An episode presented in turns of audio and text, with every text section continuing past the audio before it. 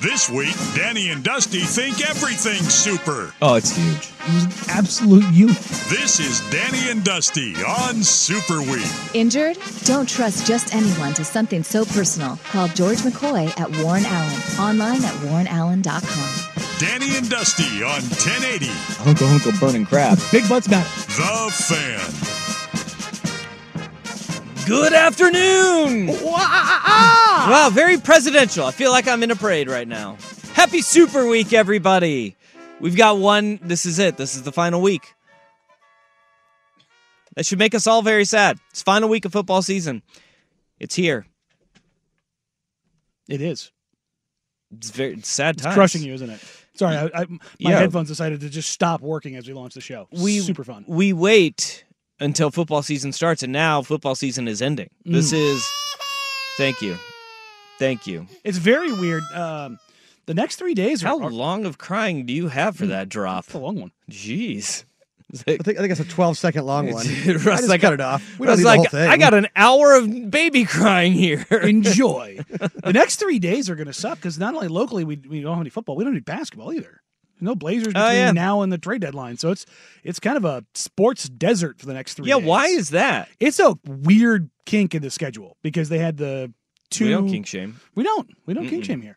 Uh, but yeah, they had the, the two uh, you know baseball series games in Denver, Mm. and then they get three days off. Of the, Which know- they went over. they did go over. They went over. No, they, they competed, and we'll talk about those games. Those they were they were um, a- attaboy, attaboy games. That's Moral victories. Yeah. That's what that's what Rip City is to become. Moral victory city. Yeah. Yeah, that's that's exactly what it. That's that's what rebuilding is. This is for translates into good draft picks. this Yeah. is for all of the people that wanted the rebuild, that wanted Dame traded. You have it now, and I hope you're ready for this life. Moral victories are a thing. Yes, they, they that's what matters. It They're is so miserable to be in. They're 15 and 35. They've won 15 of 50 games. Right on pace. Right on pace. They're on pace. Actually, they're behind. No, no, no, no. They're, no, for the under, this, which is what we oh, want. Oh yes, yeah, no. they're they're right on pace to hit the under. Yeah.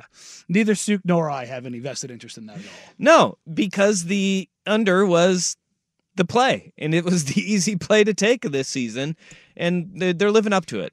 But the moral victories are based on the growth that you want Yep. to see, that things are heading in the right direction, and I think that the, this there's actually a really tough time for people that are anti Chauncey, anti DeAndre Ayton, and anti Anfernee Simons. Yeah, it's been a rough. It's been a rough two weeks. the the people, the folks that wanted to say Scoot Henderson was a bust after his first three months in Mhm. the NBA, real rough for them right now. But it is signs of growth. Yeah. It's not all going to be here, and this this is the thing that is so infuriating: is people just want it and they want it now. If you are not seeing growth, it's because you're not wanting to It's acknowledge you what is problem. happening. We are actually seeing this team is taking making strides. Yeah. They, they, are, and, that, and that's that's how this is supposed to go. And this when you know we talked about it last week, the Milwaukee win, and kind of how all right, things can kind of roll out of that. Blazers. It's you know, it's just you know that's that's fun. It is fun. It is we'll fun. talk about the Yeah. Blazers. It's Super Week though. It is so Super Week. We got to get the kind of sportsy there. no, no, reel it back in. Yeah, no. How's everybody's weekend? Everybody have good weekends? Yeah. Sure, Oh, Yeah. you're just going sure. sure. Yeah, no, it- it just it was a weird weekend for sure. Uh, I uh, I did a not quite a spring clean, but I did a lot of cleaning. That's weird. We did the same thing. Like we clean it was like because it was nice outside, Mm-hmm. like we were outside a lot and then it turned into Saturday we ended up cleaning out the garage. Mm. Like we went through like the clean out of the garage. And I came because all of my stuff from my childhood, my parents were like, Here you go. "You got it." Yeah, my parents did that to me too. So I was just like throwing out all my all my stuff like because my wife and I had this conversation we you you need to have these conversations like all right well who's the next person that's going to go through this it's our children when we die right so do I need my varsity letters or my all league awards or anything like that my trophies as a kid I don't I don't so I threw all those away Well, found if my- you throw those away, how are you going to know if you can throw the ball over the mountains over there? Yeah, that's right. That's right. So those are went dumpster. The also went uh, my my kindergarten progress report, which that was a thing. Oh, did you read it before you threw it away? I did. Oh yeah, those are great. I did. My teachers were very concerned about my lack of a sense of justice.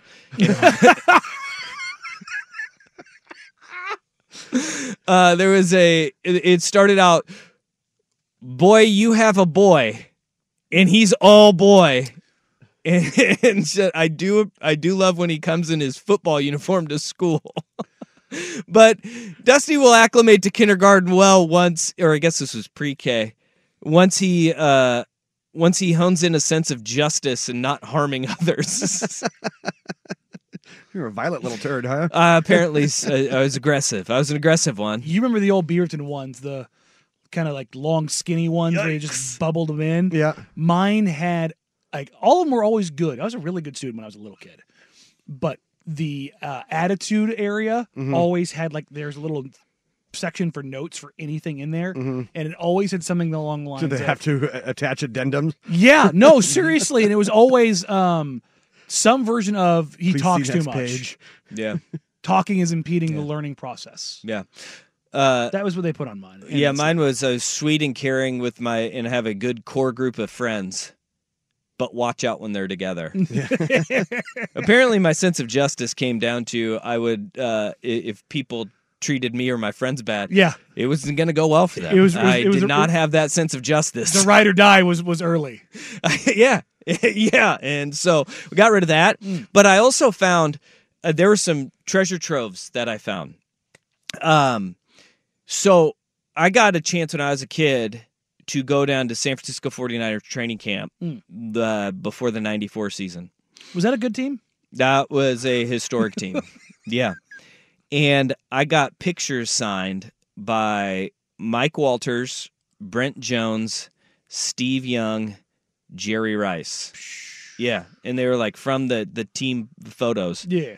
And we had thought that those all all but the Mike Walters one had gotten stolen when in a move. We hired movers and it was like I had like these pictures as a kid and it was like the the Steve one Jerry Steve Young, Jerry Rice and Brent Jones were gone. Yeah. And we were like, "Oh, those are gone." Well, I went to pop the Mike Walters one out of the frame that it was cuz it was like an old frame They were all in there. they were all in there and i called my mom this is like 30 years ago now Oh, it was like uh, 20 28 years ago that we moved and we thought that these things were gone i find and i called my mom and she's like oh yeah i put them there because i put them behind the mike walters one because he signed it too dusty and he signed it and she goes so they wouldn't steal the other ones that didn't have you know the two, inscription on yeah. and it was Jerry Rice and Steve Young. So she was like, "Yeah, somebody would have stolen those." And I was like, "28 years we went. 28 Twenty years now, you remember? And I finally found them. So cleaning was really good there. Rewarding. Rewarding like cleaning session there. And then I also found something that I thought was going to be the like this was going to be the big find. Like this was I found King Tut's tomb right now nice. so my great grandfather pitched for the Yankees, and he used to go back to the Legends game. And you've told me some stories. Yeah, he was. Uh, he, Grandpa Don liked to party. He also he also Rs. lacked a sense of justice. Yeah, he did. He did. he he may he may have gotten I think stabbed in Tijuana. but uh he used to go to these Legends game and one year he he promised I'll get you a signed ball and I'll bring it back to you. So I find this ball just in a box and it's signed by Yogi Berra, Duke Snider, Whitey Ford, Good God. all these guys. And I'm like, holy smokes.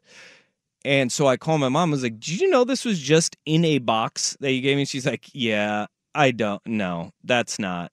That there, there, there's some funny business going on there. Turns out, Grandpa Don forgot to get me the ball, so my great grandmother Gam was like, "We promised him a ball," Oh, so, so she she forged all the signatures on it. Oh. So I was like, "She's like, yeah, believe me, we would have taken way better care of this had it been the actual thing." She goes, "There's no way that those are real." So Some then I lady start. signed the ball named Baby Ruth. So I started like googling like all because that's a great thing about you know the collectibles now you can search what all of Signatures these look, things yeah. are all the signatures look like none of them looked anything like it and the, uh, upon further investor, investigation oh gam there what she yogi berra was yobi berra it wasn't Yogi Bear. it was yobi berra and i was like okay yeah all right uh, nice one but they tried to pass this one off like they tried to pull one over i thought i had the real deal there and i was like we're retiring early no still working Yeah, i'm right. here today But instead, it's and- eh, boo boo. Yeah. boo boo. Yeah. So it was it was hit and miss. It was a it was an adventure going through all of the old things uh, from my childhood. I did that last summer. My parents- my Golly. parents dropped off the boxes of stuff, and I, I think I did about about the same. I pulled some sports cards, some memorabilia, tossed away a lot of stuff, man. Yeah. I mean the big black garbage bags going to the dump type stuff. I was like, why do I have so much crap? Yeah, we went through a lot, dude. But also rewarding to get to get all that stuff out Right? and just be like, all right, I, we got we got rid of a bunch of crap we don't need anymore. That's what I did. uh, This Golly. Sunday, I completely cleaned out the studio because I'm getting ready to move it into the other studio, and my wife's going to take over that, and we'll have the, another room for the kid eventually. And it was funny. I got done. And I, I looked around. I, I, it was so empty in there. It was just kind of like, oh, this is this is weird. There's not crap everywhere. Because I am I am a you you know this because you're in here every day with me. I am a spreader. I have, I, I have I have stuff and I just spread out. Like I empty my pockets onto the desk, I Yeah. my bag, like every, and that's when I work. That's what I do. Like I just take over my desk. And I get anxiety just thinking about well, that's that. my wife. Like, Like, I do not. Yeah. uh, that is not me. she you go in her office, it is immaculate all the time. my desk is just, and I have to like once a week. I have to like okay, like Yeah. clean and reorient and like do everything, like get started again. But like my wife walked in, she went out to to lunch with her mom, and she came back. She's like, "Oh my god!" I'm like, "What?" Because I was in the other room. She's like, "You cleaned in here, like all the way." See, She's like, "I forgot what it looked like like this." Ah, yeah, I'm a pig. I can't do that. I can't. Here's a great. This is a great idea. I may have to go through the uh, garbage can and uh, maybe maybe we. sh- If you still have all those trophy trophies, you should give them out as awards at the Fan Golf Classic. Ooh, I like that. I like that. Yeah, yeah. somebody somebody can have my uh, uh, most valuable runner award. I like it.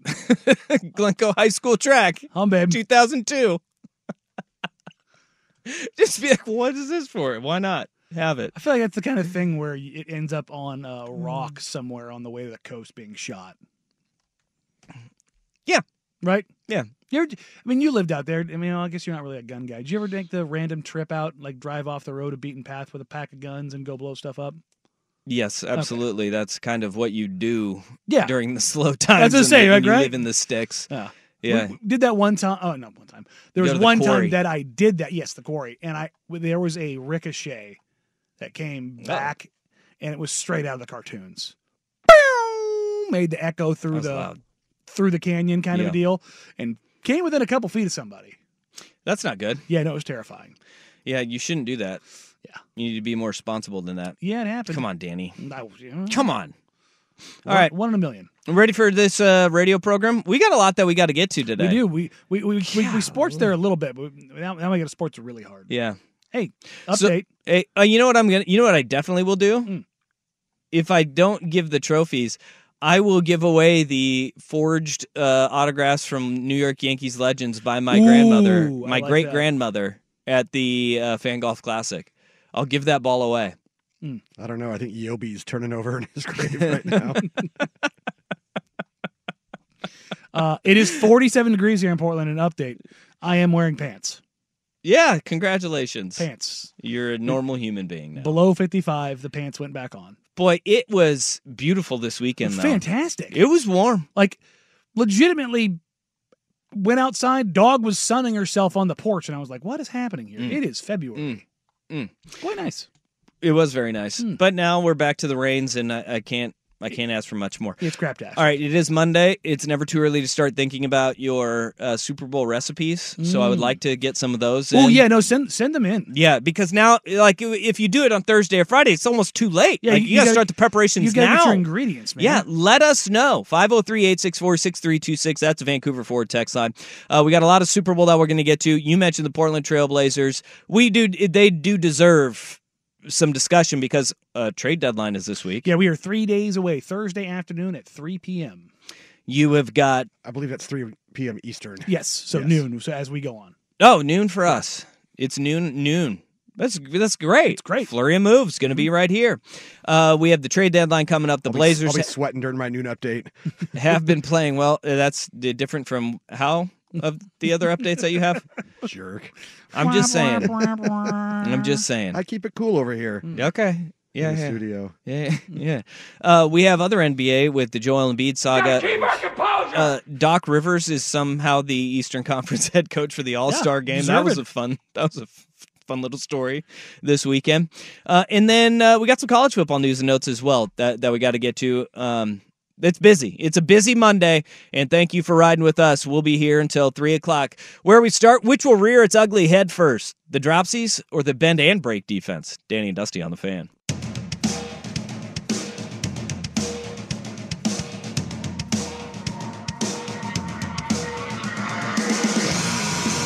It's a super week edition of Danny and Dusty Brought to you by George McCoy at warrenallen.com. on 1080 The Fan.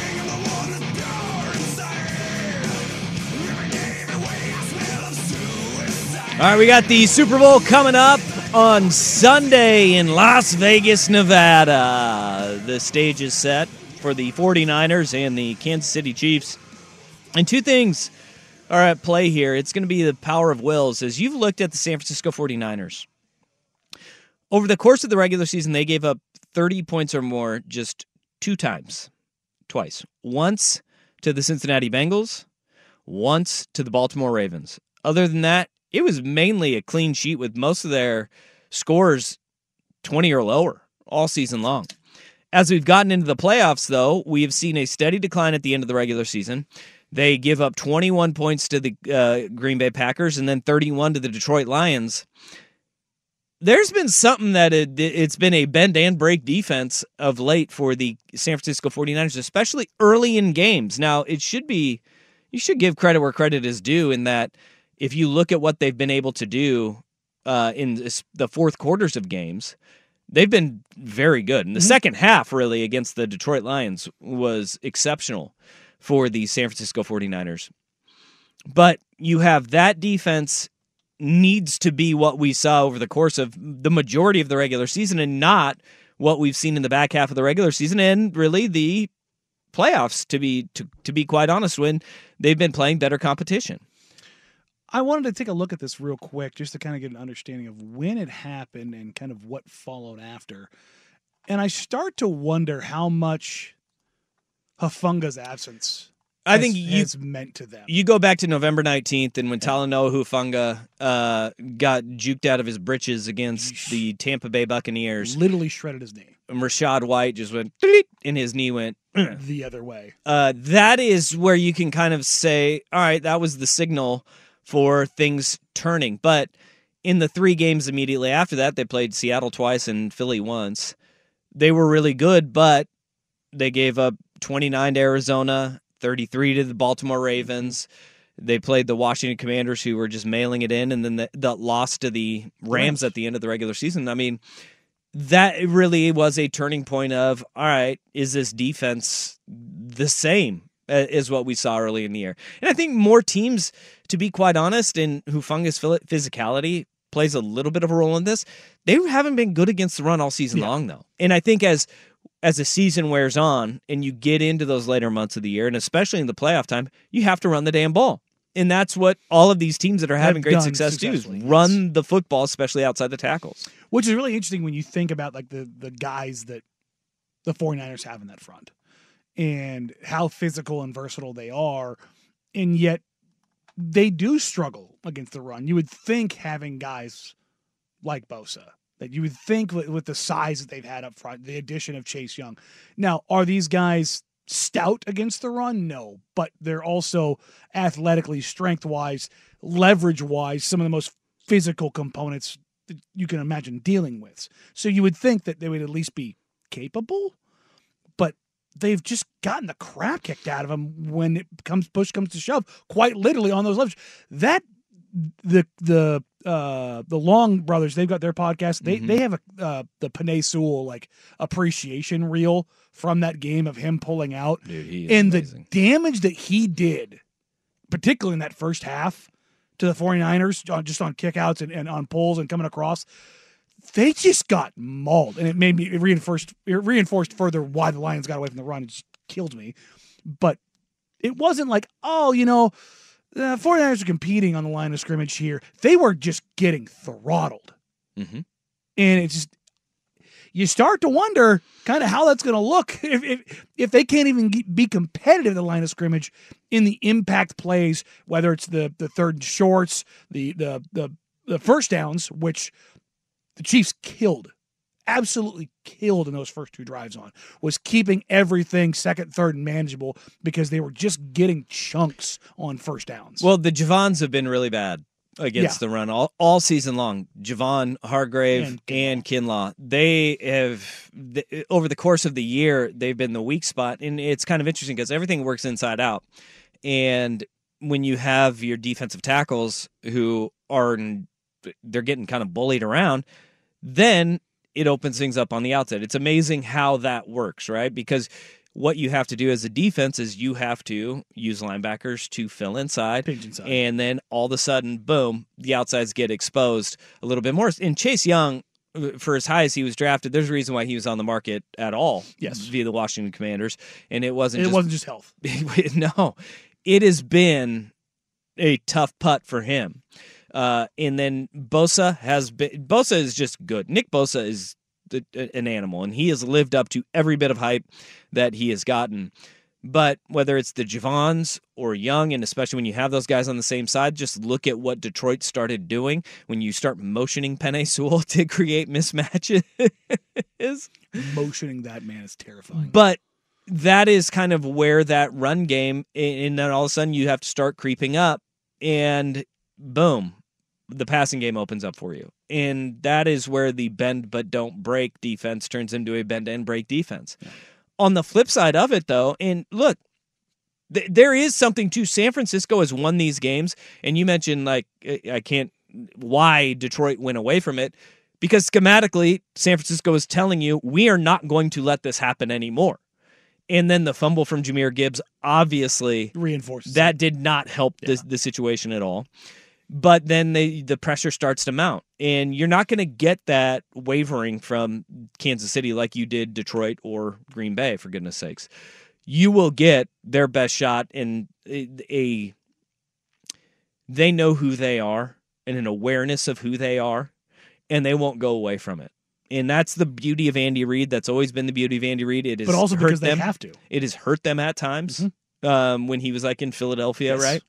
But it still is the truth with Andy Reid. He know his game plan is ironclad because he is one of the smartest offensive minds in, in football Ever. and you see when how they come out in games and their adjustments they're minor tweaks they're not sweeping overhauls You're not taking changing their identity throwing it in the trash. they're patient with mm-hmm. what they are and who they are, and it pays dividends for them, especially when you have a quarterback like Patrick frickin' Mahomes. But one thing that they have had to to lean on, and they haven't looked as scattered when everybody's like, "Oh, the offense is in disarray. The offense is in disarray."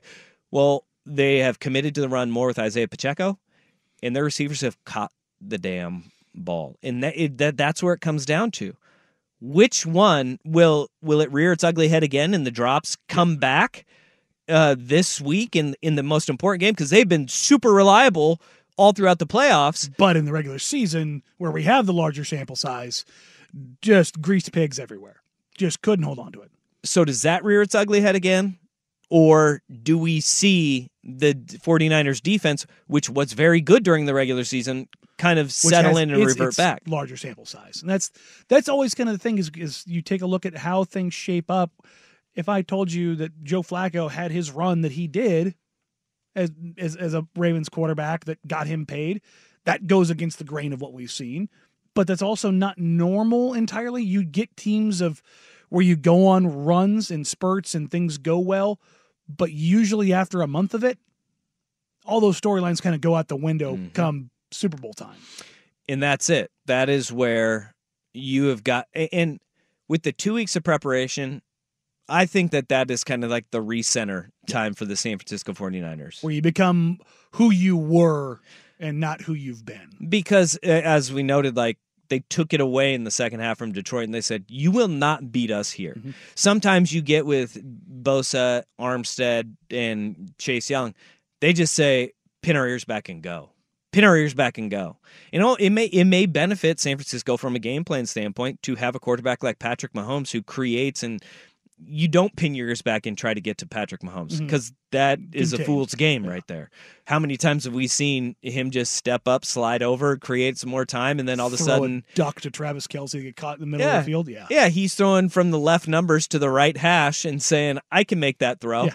I've got that in my bag. creating seven seconds in finding a guy come open. So it may benefit San Francisco to be like, you guys cannot be ultra aggressive. You can't just pin your ears back and go here.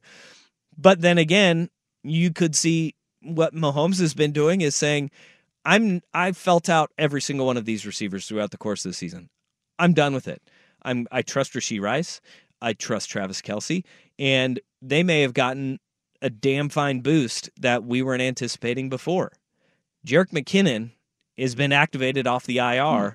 who is another great receiving running back who just so happens to have some familiarity with the San Francisco 49ers. Might be useful. He played for them. Also, always better to uh, feel out than feel up. Well, it depends. Yeah, you know. Depends. Well, particularly your wide receivers. Okay. Yep. That that is that's good and and noted. Absolutely noted. 503-864-6326. That is the Vancouver Ford text line. Your dollar goes further at Vancouver Ford. They treat you right before, during, and after the sale. Visit them online. VancouverFord.com. Some of your feedback next. Danny and Dusty. Here's Rust.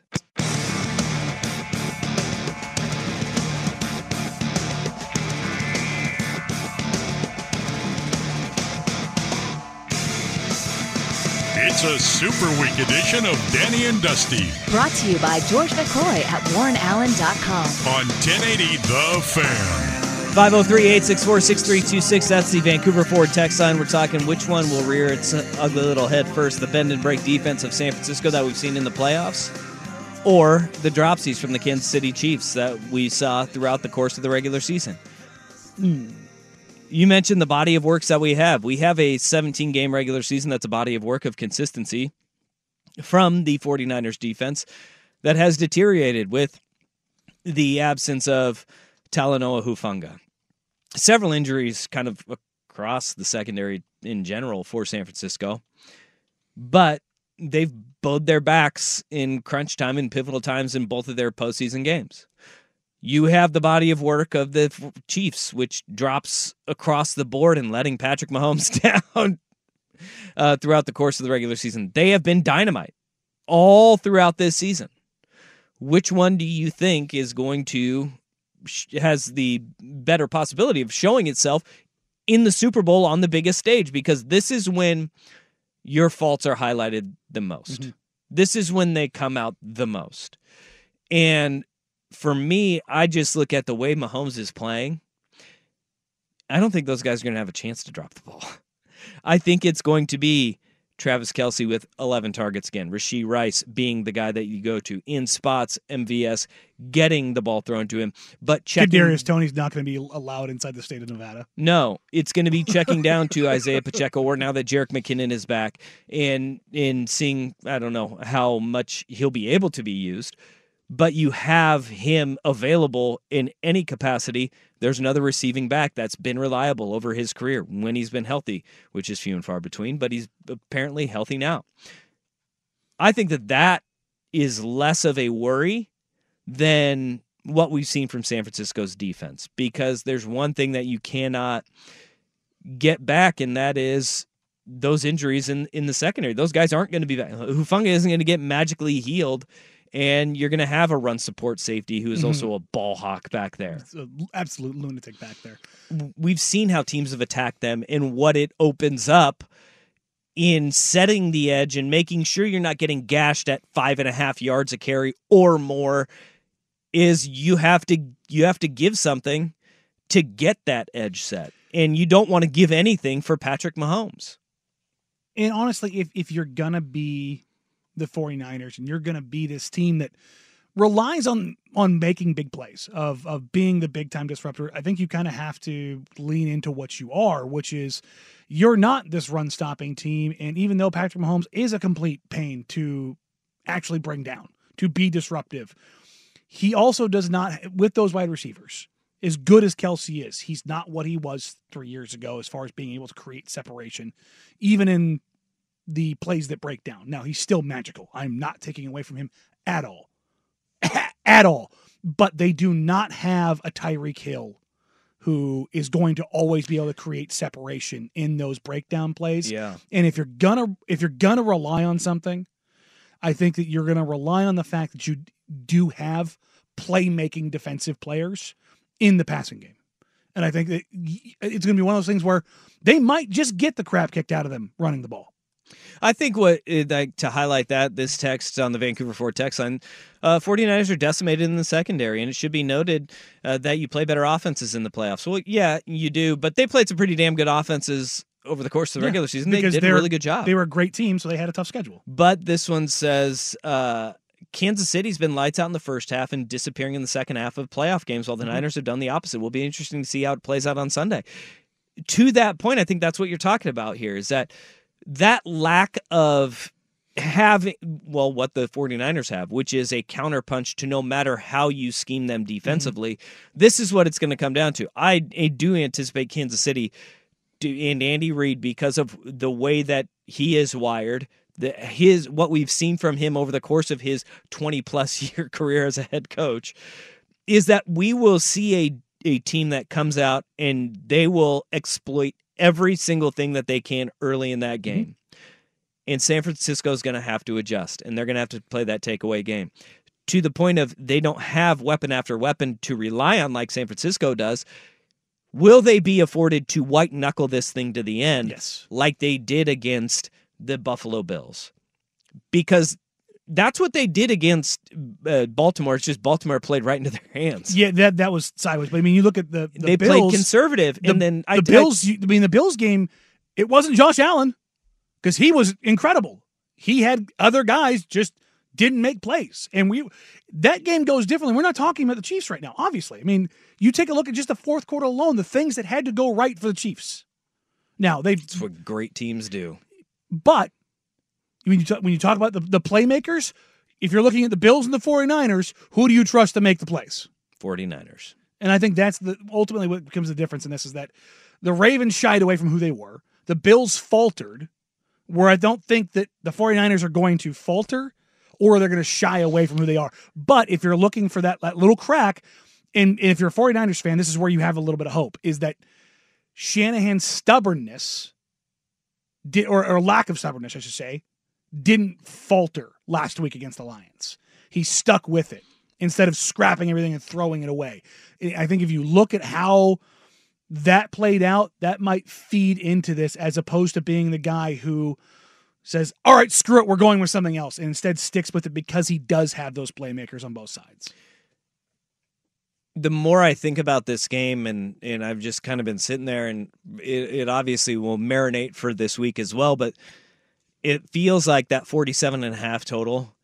I, I feel it just feels like we're going to get a lower scoring game. If you if you love football, you this Super Bowl is going to be amazing because it will turn into a chess match. But if you love points, I just don't know if we're going to get the explosion of points that I feel like it's 23 27. it kind of just feels like it'll be a lower scoring game. Yeah. It, it just has that that feeling. Well, Well, a big part of that is- 20, 23 27 hits you hit the over hits there. It does, but I think it's like I think it's just enough because it's it's because of the the weaknesses in, in the 49ers. I think it allows because you look at the Chiefs, they have they they haven't been this explosive offense that pours it on you.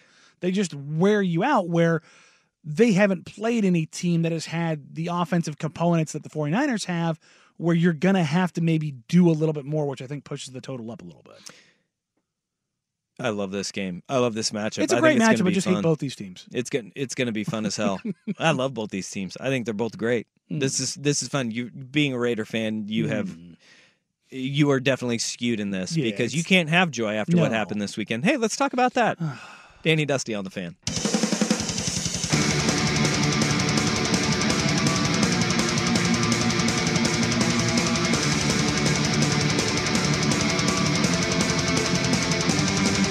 It's a Super Week edition of Danny and Dusty Brought to you by George McCoy at warrenallen.com. on 1080 The Fan. Metal Monday means Danny just feverishly just taps on the desk over here like he's playing the drums. Damn right. That's why my parents brought bought me a drum kit when I was ten years old because I used to just Yeah. beat on everything. Dude, I don't know why people drive buy their kids drum sets. That's just just loudness happening. It started a fight once. I, I don't. not in my- not in- put not their in my balls house. on your drum set. no, um, so I had my drum set in the Hey, garage, teabag. um, and I had the uh, the garage door like halfway open, Oh, and it was a billion degrees outside. It was one of those super hot summer days, and my uh, complete d hole of a neighbor came over and just grabbed my garage door and slammed it shut. I don't. You know what? I don't mind that neighbor. Yeah, well, I was- I think that's impl- I think that's fair for the neighbor to do. well, I mean, Maybe he should have said, "Keep it down." Y- y- yeah, it, it literally, yeah, it started a whole thing, and my, my dad almost No way. A scene was made at the Marang home. Well, the funny thing is, we kind of lived in, in a kind of in a weird kind of quasi cul-de-sac. Like it drove through, but it had like a big giant opening in it. He was the one the furthest away. Nobody else complained. Mm. Nobody else did anything. because it was just going right across into his home. Mm. Apparently. But yeah, it was uh, it was a thing. All right, the you can't have nice things as you watch the two teams you hate playing the Super Bowl in a stadium that your team plays in. Uh, Luke Getsy is apparently the new offensive coordinator for the Las Vegas Raiders. Boy, how things change! You you did the mental gymnastics of sticking the landing on Kliff Kingsbury Yeah, I being I your I OC. could see it. That did not last more than 24 hours as Kliff Kingsbury appears to be set to join the Washington Commanders as the offensive coordinator under Dan Quinn. And Luke Getsy, if you don't know who Luke Getsy is, former offensive coordinator for the Chicago Bears, coming Ah, on yes. I down. was gonna say get in line. Yeah. Well, that that just brilliant and intuitive system that the Bears run that everybody is so intimately familiar with and wanting to to deploy on their own. Good God, if I ever wanted to live myself over a hiring, that's the one. You went from like, hey, Kingsbury. You know what the great thing is that we have it in the audio vault at 1080thefan.com or in the Odyssey app. Mhm. You saying, "Well, it could have been worse. It could have been Luke Getsy." Yeah. yeah, you said that Yeah. on Friday. Yeah. And then lo and behold, Hey, it's Luke Getsy. this is what this is why I always say to everybody when people complain about things in sports, it can always be worse. Antonio Pierce was right. Maybe Kliff Kingsbury. Listen, not everybody is uh, cut out to be a Raiders coach.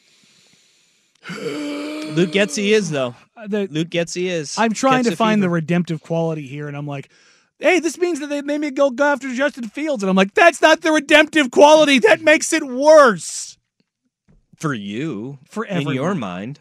I think with Josh Jacobs and Davante Adams, Hunter Renfrow, Justin Fields could work. No. All right, maybe. And I don't and I don't want to see if it does. But you, I think the Bears may be holding on to Justin Fields potentially because of the fact that now Kliff Kingsbury goes to Washington and the floodgates have now opened. Washington's going to do everything they can to get Caleb Williams, bring him home. He's from Washington, D.C. Mm-hmm. He doesn't want to play for the Bears, according to Colin Cowherd, who then backtracked it. But Didn't Whatever. really backtrack it. and now you have Kingsbury, who worked with him as a quarterbacks coach at USC, calling plays in Washington. Washington may have just leveraged themselves out of any sort of deal that they could get to trade up for the number one overall pick.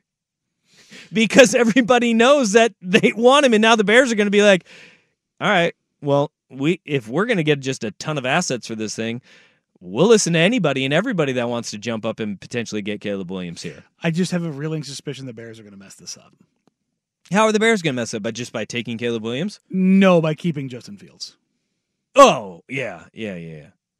I wholeheartedly feel like this may be we may be inching closer to that being the reality because they can't take Drake Maye because their fan base is just going to revolt and be like another North Carolina quarterback. You Yeah. can't do that to no, us. no. Like that just e- even though that's unfair to Drake Maye and it, It- could be it- it unfair be to their like- evaluations of him, but It would be like Joe Cronin drafting a six three guard in the draft right now. Like they just they could not do it. They- he could be the number one overall prospect, and it would not matter because everyone's going to look around and go, "No, no, no, we've been down this road before. We're not doing this again." And you look at Chicago; they're looking at that going at, at a North Carolina quarterback with a limited resume and going, "Nope, nope." Nope, no, I don't care. I don't care if it's a different GM. I don't care if it's a different coach. I don't care what it is. We're not going down that road again. And it's it's dumb, but it's it's just, just as dumb as you know my bias against Ohio State quarterbacks pre CJ Stroud. It just you It once you see it happen enough times, you're just like, nah, I'm good. But Caleb Williams to the Commanders, it does make sense now. It makes a ton of it sense. does make sense. If they really want him, though, they're going to have to give up a king's ransom to get up to number one to take him. It's going to be interesting to see just what that ransom is. I do you think it's as much?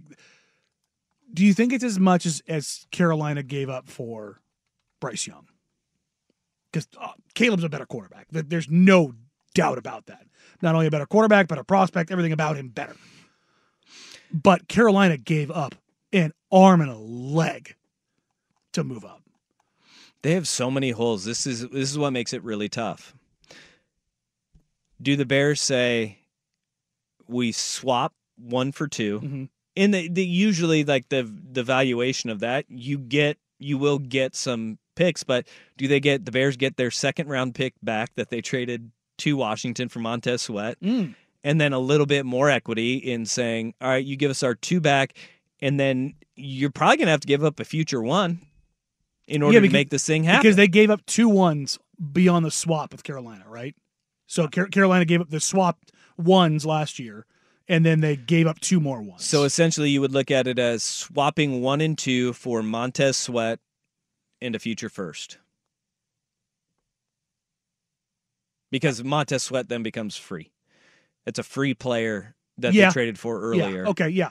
and then you go so they get their number two back which is the 33rd overall pick pretty good pick Yeah. pretty good pick It's essentially a first. and then you you move forward uh, from there with the 2025 first round pick is that going to be enough or does the leveraging of saying if you don't get Caleb Williams what what is your plan offensively with Cl- Kliff Kingsbury we want more bring more Their leverage way. is, is like, fine, we'll take Drake.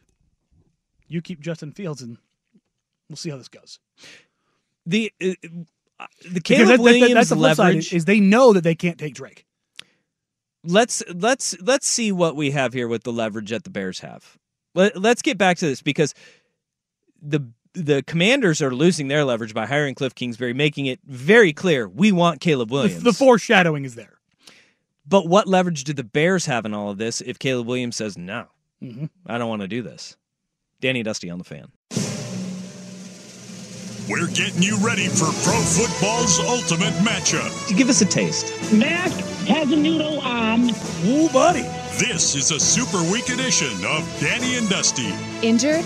Don't trust just anyone to something so personal. Call George McCoy at Warren Allen. Online at warrenallen.com. Danny and Dusty on 1080 I got hit in the head with the tortilla. Yikes. The Fan.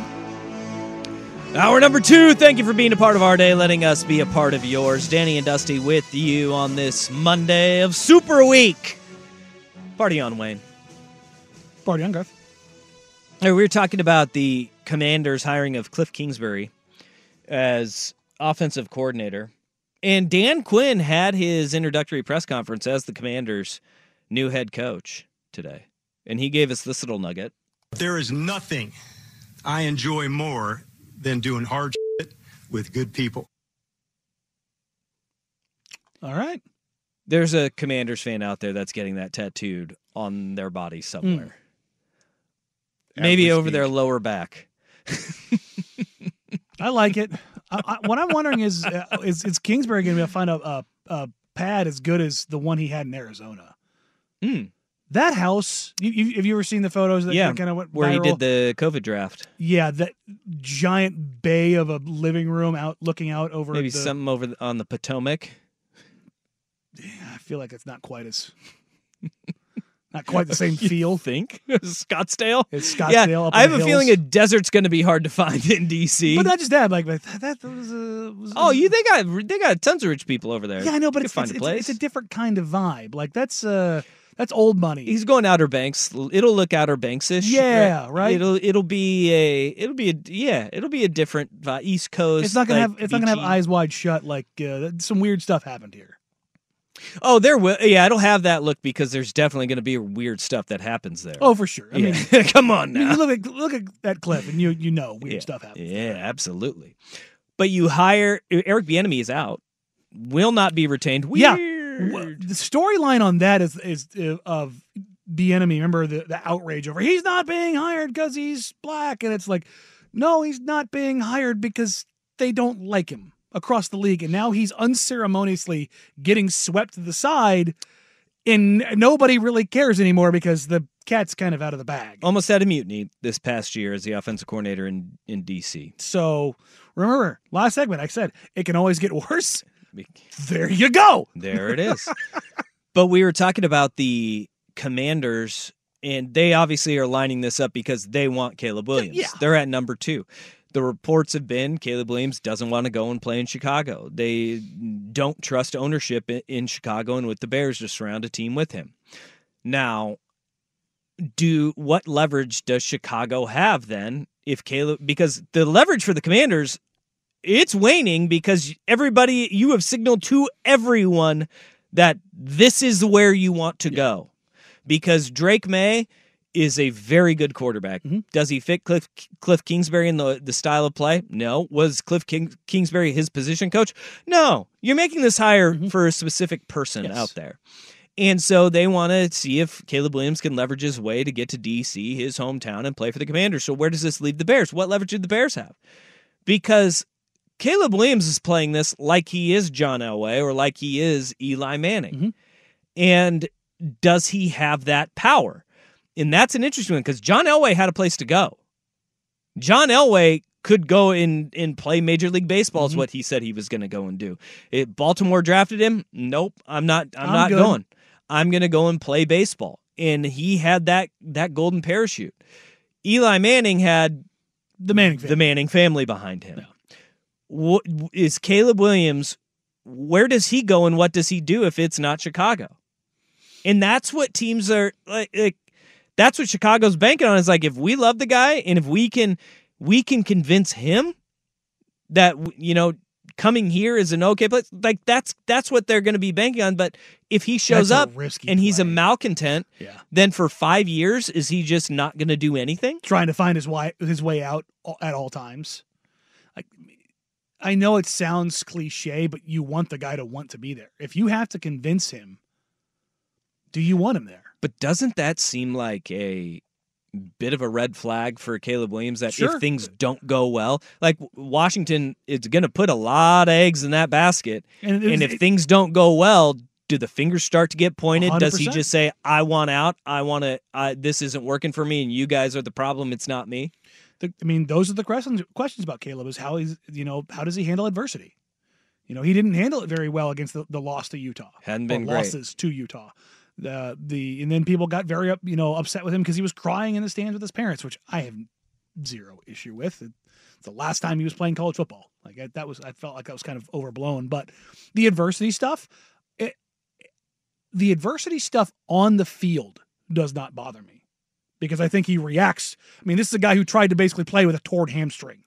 I think as far as a gamer, he's a gamer. It's just getting him to the field. It's yes, like like the the adversity stuff. Like once the game's over, I think that's where it becomes a little bit more of a. I don't want to say an issue, but these are the same things we were we we Wouldn't that be? Is he a good teammate? and that's what you what you hear about the stuff at USC. His teammates loved him, loved him. Outside of that one report where they there were some mostly defensive guys that gave the good riddance thing. the the team being catered to him, a diva quarterback, all those things. But went out of his way to take care of guys at all times, whether you're the top of the roster, bottom of the roster. That those are the things that I kept hearing about him. The question I have is, remember? I mean, we we we have revisionist history now because Eli's a Hall of Famer and wins Super Bowls. He was a crybaby B, and we crushed him and his family. I mean, the things that were said about Eli Manning leading to that draft and then draft night when they basically gave the double barrel bird to the Chargers, they got annihilated. The first family of football got destroyed. So did the Spanos family for being what they had been. But uh, continue to be. continue to be. Thank you. but I I don't think the flip side is of the Bears organization, they're very much in the same kind of boat as the Chargers have been as it pertains to ownership. Now, they've been more willing to spend money, but they have been dysfunctional at every managerial and operational hire for what when was the Super Bowl? Was it 06? This is Rex Grossman. Yeah. Yeah, sounds about right. So for almost 20 years. And that was only because your defense was god tier. I mean, I just Their front office has been an absolute disaster. and you didn't make the changes. but with pulls, but he has been drafting okay. Better. But Now, that's the thing, Darnell the, the- White- the, bars Not a great pass blocker. His run blocking was through the roof. sure. But you great have for your quarterback who doesn't throw. you have massive holes though uh, on the offensive line and in your offense. DJ Moore, you do have a receiver finally. Sure. Maybe you can, you know, use a trade to to squeeze some assets out of a, another team. Like if Washington and Washington won't be willing to to part with Terry McLaurin because why would you be like, you know what, we want Caleb Williams and nobody to throw the ball to. Yeah. You know that the, the Panther strategy. that's ridiculous. Yeah. yeah. Here's DJ Moore. We don't want him to actually have somebody for Bryce Young to throw to. You saw how that worked out, and nobody to block for him. Yeah, or to run. It's a disaster. But can you can you squeeze another move to get another receiver? And maybe maybe that is maybe that's the plan and that's the ploy from for Chicago from here until the draft at the end of April is you sit there and you go, all right, we are going to try to set up Full the best way that we can to say we have DJ Moore, we have Cole Kmet. Now we went and we got a number two, a number three, and we have our tight end here. It's Is that going to be good enough to say we're surrounding you with weapons? it's a start, but just from what I see, from what I look at, I just I think this is DOA. I think it's dead on arrival. I don't pretty thi- tough. I don't think the Bears can do anything here. And the closer we get to the draft, the less leverage they have.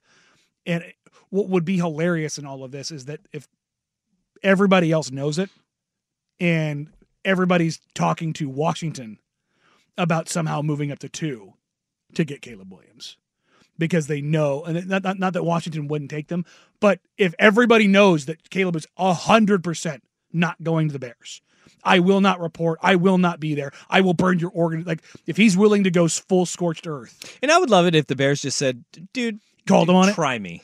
That's the, like, I don't think that they have the huevos for that. I don't, I, there's maybe five organizations, I think, in the NFL who would be willing to do that because they have so much capital that they could. If they're that dysfunctional, they do it. Well, that's I guess that's the the, the, the other side of that coin. But because who did who did San Diego draft? fair. They drafted him and said, "We'll figure it out." But but try me. Yeah. but I just wonder if all, all of a sudden organizations are like, well, we're going to deal with Washington instead, That would be funny. just because they know that the leverage that Chicago is completely out leveraged. It's kind of insane to think about that, but I, I wonder See, if it's if it ever reaches that point. Yeah, I yeah, I would I would flip it because then Chicago could just say, "Why deal with them when you can deal with us?" And they're going to draft him at two, and we you can just jump and make sure you get him because Chicago could always say, "No, we're going to call him on his BS." It's fair. It's, gonna be it's gonna be Yeah. it's gonna be the storyline. It would Unless- be and- really funny unless they trade Fields before the draft. It's gonna be the storyline of the draft. Love it. Love it. All right. Hey, the Blazers swept over the weekend. The trade deadline just three days away. What will we see from Rip City the next time they take the floor? against Detroit on Thursday. Danny and Dusty on the fan.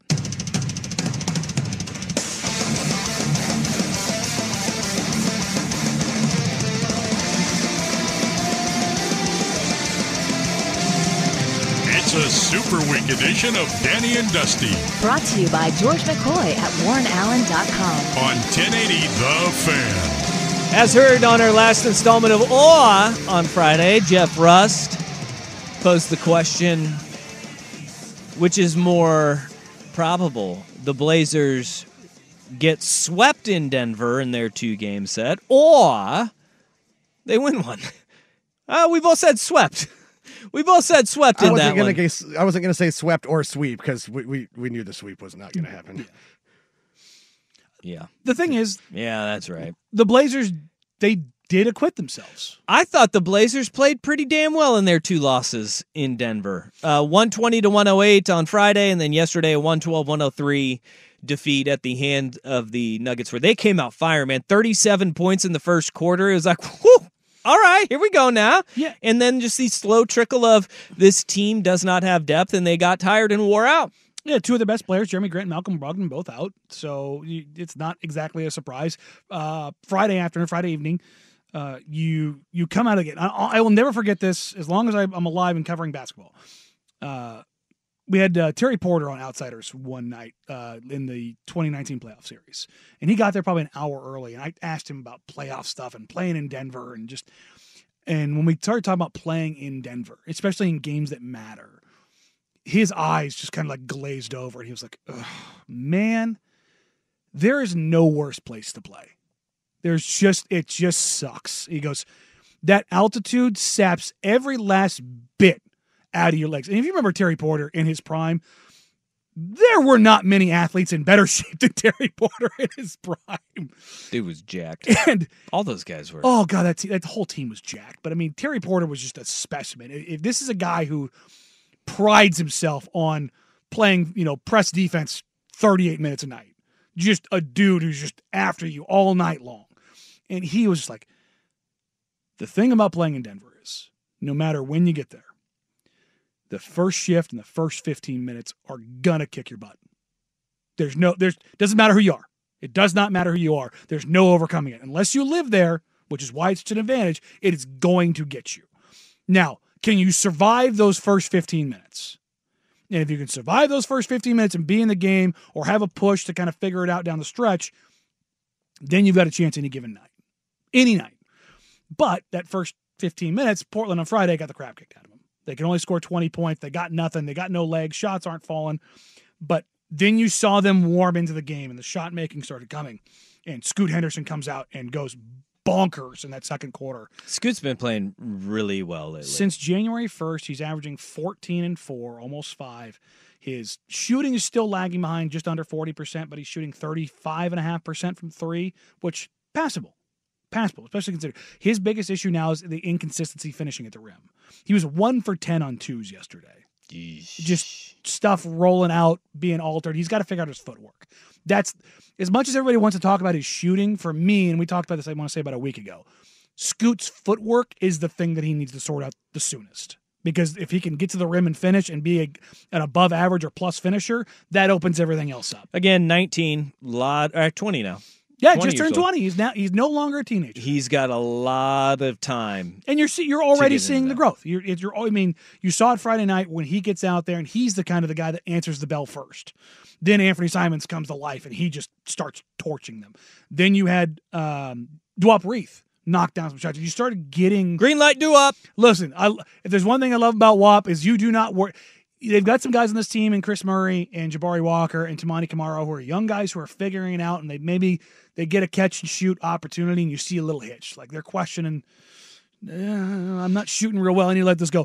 Couple hit- of them last night with Toumani. Yep, but it hits Wop's hands. He's open. That thing going up. There- no questions about it. It's it is the it is the Wes Matthews of of bigs. People used to call Wes a black hole, and I'm like, yeah, yeah, that's what he's out there to do. He's Shoot, he's shoot. out there to play defense and shoot. WAP is out there to spread the floor, take threes, and and be a hustle guy. So if he gets an opportunity on a trailing three, let it go. But Duop Reath is not the guy that like eh, we, we talk about the building blocks and foundational pieces. He's a rookie, but he's 28 years old. m- moving forward here in Portland. Yeah. He's not that guy. I think what you're seeing is a lot of those building block guys, though. And you look, Kris Murray, Kris Murray experience starting lineup, And huh? he and he came out last last night and did he have this incredible game? He had eight, two, and two, but you saw the comfort, you saw the confidence. Go back to the beginning of the year. I know for a fact he was struggling with his confidence. It, it hurt him. Like he he head down, sad tigger. but there are growth signs almost at every turn, which I think Mm-hmm. it tells you that whatever you think about Chauncey Billups and his ability to coach his team to a championship, what he's doing right now, this team is growing. You're seeing the benefits, and you you got DeAndre Ayton's best game out of him last And night. DeAndre Ayton has been playing lights out since he has reacclimated himself after the knee tendonitis. This is my question moving forward. You get guys like Malcolm Brogdon has taken uh, for every game he plays. It's, it's seemingly he has a rest night. They, they're they're man, for everybody wondering about oh they sit Mal because they're trading him. No, they sat him because they're managing him because Malcolm Brogdon has been a guy throughout his career who just gets dinged up. He took a knee to like, right above his thigh. Um, I want to say it was was that L.A. I think it was L.A. because him and Scoot it was the same game that Scoot got knocked out of. Um, they both had the same thing happen where they essentially hyperextended their leg when they took a knee right to the thigh, and Scoot ended up missing a game, and Malcolm coming back and missing I think the next one. But they both took deep deep hits to the to the And, quad, uh, and they, they're sore. I think that four days before the trade deadline, when Jerami Grant and Malcolm Brogdon are both out of the lineup, everybody goes, "Are they getting traded?" Yeah, and the thing with Jerami, I'll tell you right now, the, the guy has had electrodes on his back basically every night following the game. His What is- back's bothering him? What does this team look like on Thursday, though? As it stands right now, uh, Mark Stein had the exact same reporting that I've had now for a couple weeks, and nothing has changed. This is from his Substack this morning. Malcolm Brogdon has been opening openly lobbying the Trailblazers to keep him beyond Thursday's trade deadline. Malcolm Brogdon has told Sean Highkin, has told Jason Quick, has told myself. Uh, I have heard from those in the Blazers organization. I've heard from other teams that have called about Malcolm. Most of the league is called about Malcolm Brogdon. Most of the league is called about Malcolm Brogdon. Same thing was true of Jerami Grant.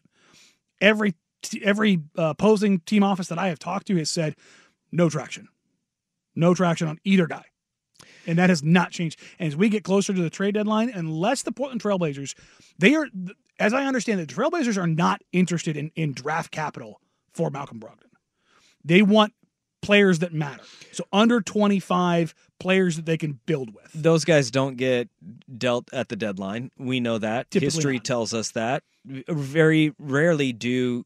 Mostly guys that are dealt at the deadline are periphery edge edge Mhm. guys, bolster your roster type guys.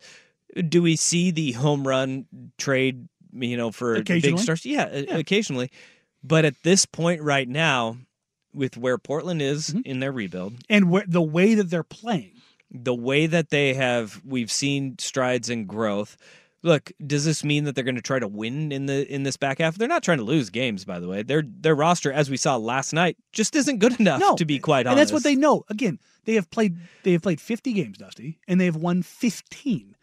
This is going to happen naturally. This is who they are. and so where a move in the value of Malcolm Brogdon will be fortified is as you get into the offseason, as you get closer to the draft, where teams say, We need an upgrade. We don't need to get younger. We need to get older. That's when you make a move for a guy like a Malcolm Brogdon, which is where we can all kind of see that happening. But I do believe that there is something to when you have both Jerami Grant and Malcolm Brogdon saying essentially the same thing, which is we've been part of this before Mhm. and we've seen this before. And this isn't like Detroit that if we were playing well, they would give us the hook and say, We're not playing to win. Yeah. Which is what Jerami Grant went through. No, and I, I will tell you wholeheartedly, there has been no message from the Blazers front office to Chauncey Billups to lose games. The- the- There is no onus of like, hey, we need to make sure we're X, Y, or Z in position. That has not been the case, which is why you see them trying to be competitive in games. And everybody says, oh, you know, they, they, they've got to suck. They've got to lose. They've got to maximize. And this, we were talking about this off air uh, last week on Friday personally, I am sick and tired of existing on the poles of you you turning all the optimization levels all the way up all the time. Reality does not live there. There are competing interests across the board. You can't have a franchise go out there, particularly in this market, go out there and, and win 18 games a season for four years and stockpile assets. It's not going to happen. They will tune out. This this market is already we are ha- a little more than halfway into the season, and mode is not empty, but it's not what it has been. And that's the thing is like as much as it's a diehard basketball city, it's a diehard basketball city. It's not a front running city, but it wants to have something it can lock its teeth into. And right now they don't have that. And so the organization can't sit there and go, yeah, no, we're just going to spin our wheels for four years and throw money down the drain. So they they've got to continue to at least. Couldn't you argue this is year three of that though? It is though. Yes, it absolutely is. And the organization is not going to take any steps back from what they are right now. And but at the same time, the only steps back are like going from what they are right now to one of the three worst organizations in basketball. You don't want you don't want to live there because there's no guarantee that you're going to get that pick. And uh, somebody asked if, if uh, Jake Fisher of Yahoo Sports said that the Blazers kind of envision themselves like the Rockets next year, where maybe they add some guys and guys get a little bit better and they take a step forward. And it's like, yeah, that that very much sounds like what the Blazers do. And people were kind of pushing back on me on Twitter, and it's like, guys, the Rockets are 12th right now in lottery odds. They're still not good. they're still a lotto team. It's that's that's the world that they're still in. Like it's that's still a part of the process. Do I want to see Cooper Flagg in Portland next year? Yes. Yes, come draft time at 2025, I would love to see Cooper Flagg or Ace Bailey in Portland. But let's say the Blazers get lucky and end up top two in the draft this year, and they get one of Alex Sarr or Zaccharie Risacher or uh, Cody Williams, and their front court looks a lot better going forward. Dusty, they have nine guys with a year experience or less on their roster right now. They add two more, that it's 11.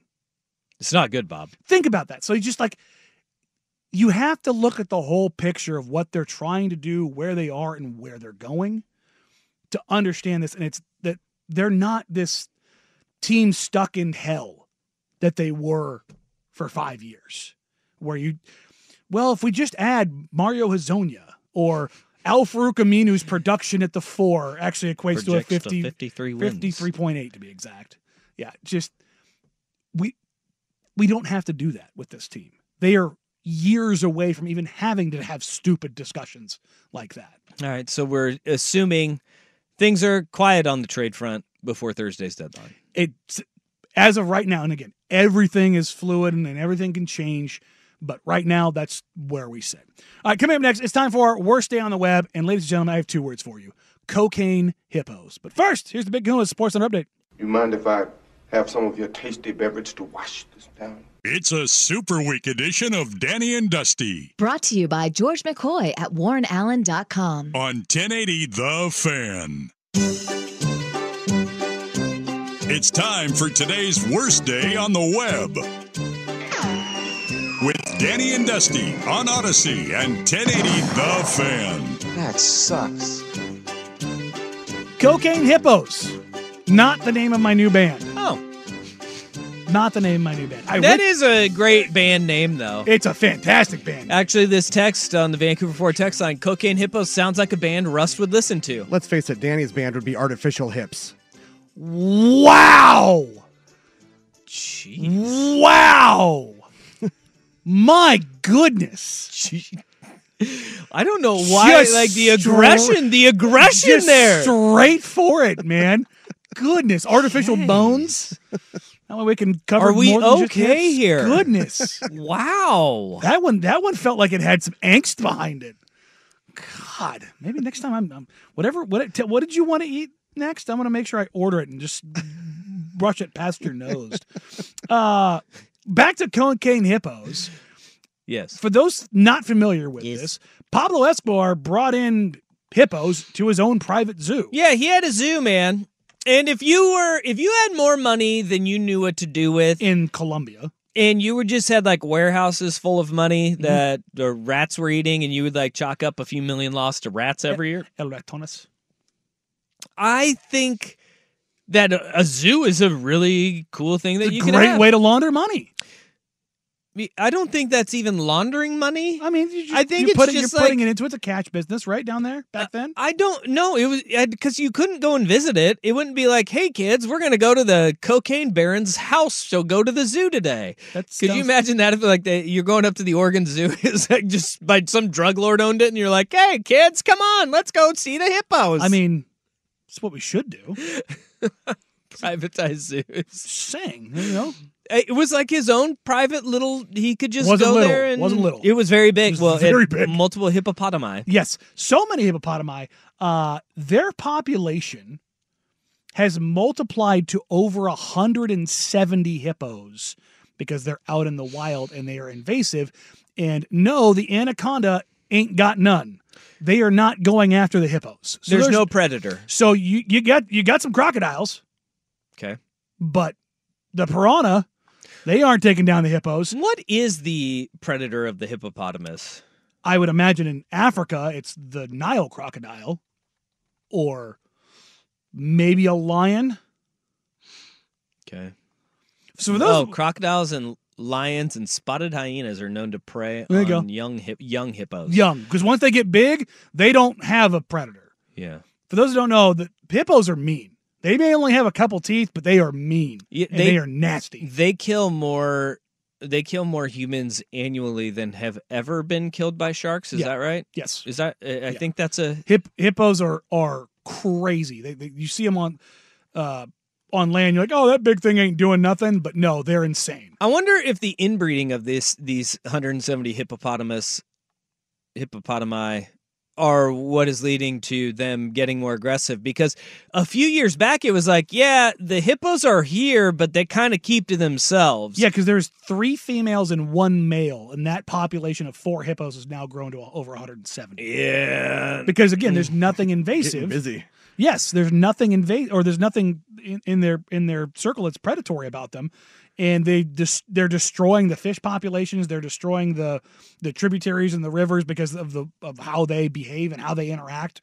And I mean, it's the Amazon, so it's already one of the most you know volatile structures in the world. That's you know being destroyed by a million other things. well and if the movie deliverance taught us anything it's that decades of inbreeding leads to aggression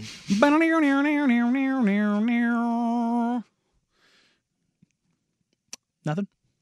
probably translates to hippos too I would imagine. Are we gonna? Do we have like the the the you know hills have eyes version of hippos here? i think that's what we're getting Is there that, is that what we're getting at? are they killing people yet Uh, they are attacking people. Damn They are attacking people. Uh, they are uh, the they are having part of the issue is, is that um, they don't know how to deal with them. They've become incredibly unpredictable and aggressive, and that the advisory that has been put out to uh, humans is to uh, run and hide. hunt hunt oh not hump them Well, that's what they're, they're they're putting forth legislation right now because it's, it's kind of the same issue that we have here in Oregon with the sea lions. Too many There's there- you it's a it's a kill on sight thing. Did you know that there there have been a what is it a Nile crocodile was spotted in the Everglades? what I would imagine some collector, some pet dude put let one go the same way that we have the pythons.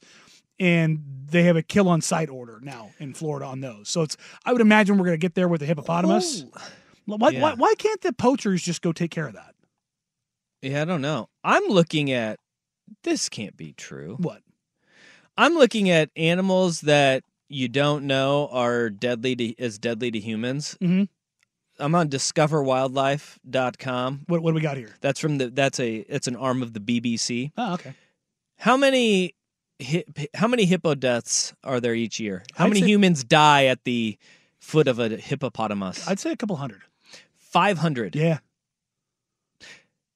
That's crazy. Those things are mean, man. Elephants, how many? Ooh, 300? 500 as well. Yeah.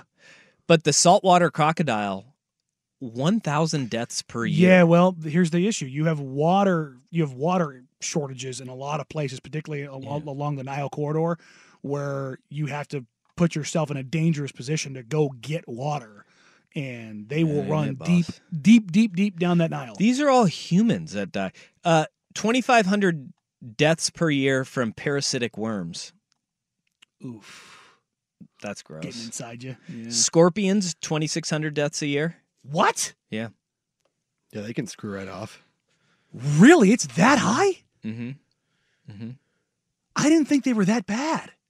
Like, it's don't get me wrong, it sucks to get stung by a scorpion, but I didn't know they were deadly, deadly. Yeah, I don't know. That's uh, Really? like that's uh, again. I am no uh, Really? Scorpionus order uh, expert here. Assassin bugs, ten thousand deaths per year. I don't even know what that is, but it's Central and South America. They'll kill you. That gosh, South America now. The Colombia's got the hippos and the death bugs. I'm out. the Arizona bark scorpion Mhm. is the only deadly scorpion present in the U.S. Well, there we go. See, it's not that bad. This is why I like living in Oregon. That's why I like living in Oregon because I have not named a an animal that is killing all these people that lives in Oregon.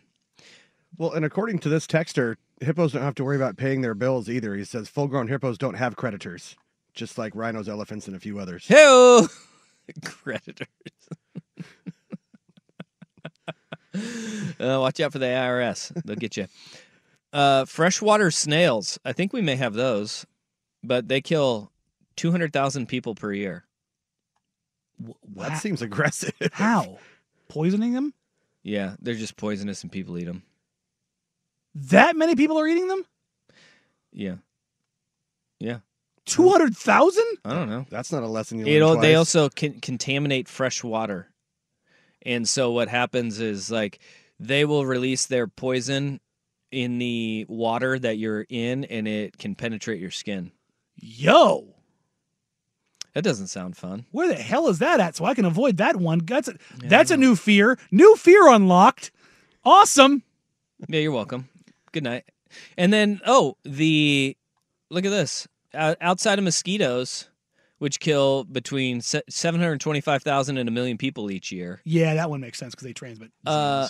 The biggest killer of humans are in fact human beings. no way.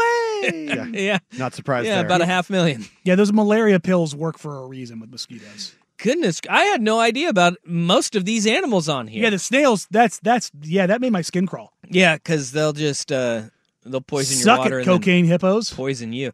But co- a hippopotamus, and, and they're like they're they're coming up to schoolyards in Colombia. Yes, which again, like Colombia, a It's lot quite of the recess. yeah. Don't just because friend shape does not make make friend.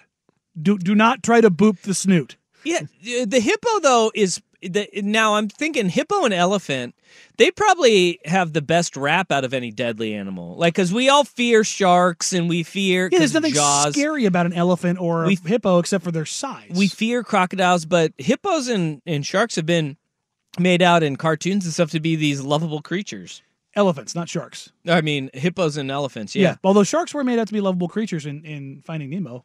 Fish are friends, not food. that's right. See, Well, that was a support that's that's group. that's a p. That's I mean that's that's p. That's shark propaganda. yeah, yeah. That's planting in our children's minds that AA is a thing, and it was like Shark AA. Mm-hmm. Is, hey, we're gonna have this support group. We're gonna stick together, and we're gonna make sure we don't eat people. Hey, mommy and daddy, the sharks go to the same group you do. That's rough. Helps a lot of people. Um, yeah. I saw old uh, Patton Oswalt said we just need to drop a bunch of giant marbles over into Pablo's zoo there. Ooh, For the I'll take care of them. They're hungry, hungry hippos. oh yeah, that one went over my head. this seems like it is something that the Colombian government could take care of very easily. They have a lot of guns. but they're not. Also, what if you just gave the cocaine hippos cocaine? That would by- probably be in your worst interest. I I just kind of want to see what happens. they probably would just be very energetic. Yeah. Uh, they wouldn't eat. touch touch more aggressive. How much wouldn't eat? cocaine would it take for Be a, a lot of hippo poop. How much cocaine would it take for a co- for a hippo to get high? I don't know. I don't think a little bump's doing it. Yeah, this goes back to what Will Darkins, as the text line's pointing out. Will Darkins once claimed on air he could defeat a hippo with his bare hands, and that is something Darkins he's he's taking to his grave. Yeah. Um, He's hit the point of no let's return. let's let's set that cage match up, and then I will put all of my money on the hippo. yeah, but the hippos are also fast. They're That's something dumb people don't fast know. on land. People That's what don't was know that. D- top speed of 19 to 28 miles per hour. Yeah, and they weigh like what three thousand pounds. Yeah, it's zigzag. Yeah. you just got a zigzag. That's got to be straight Serpentine! lines. Serpentine. straight line speed. Imagine getting Well, ah! and, then, and then in the water, it's not that they're fast swimmers; they run across along the bottom bank. Oh, not just that. Have you seen them do like the whale swim? Yeah. And they br- they they breach. It's oh, it's terrifying, man. It something that big should not move that fast. so there you go. Cocaine hippos. Hippos make great D tackles. Yeah. just put, put them in one. 40. Just to run stuff. 49ers. That's, that's the Vince Wilfork. Not getting of through the that A football- gap. See, some this is animal why the hippopotamus needs to be. I think it's a great m- mascot. Uh, there's a there's a hippos. There's one. Yeah, why don't we Texas have that enough has hippo? Like what? I think it, it's a it's a lost space there. It really is because like you can like in, you can do some great cartoon work with. What is it? The hippos. I think it's the Hutto Hippos down in Texas. Like- Like they're like football powerhouse. They're the hippos. look? Hills. Hillsboro could be the hippos. That's, that, that would be a great one. Like that's that's The hill the hill high hippos is better than Spartans. right. Yeah. Spartans are everywhere. Yeah. The hippos. That's the that's that's where you can make some money. Just saying. All right, coming up next. Speaking of making money, uh, the NFL continues to just plow through all of the billions of dollars and yet still put their teams on terrible fields. Danny and Dusty, Tenny the fan.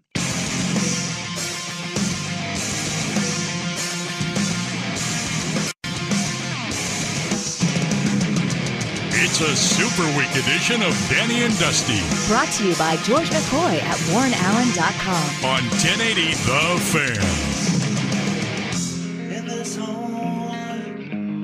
Fan. How much money do you think collectively the, the net worth of the NFL adds up to?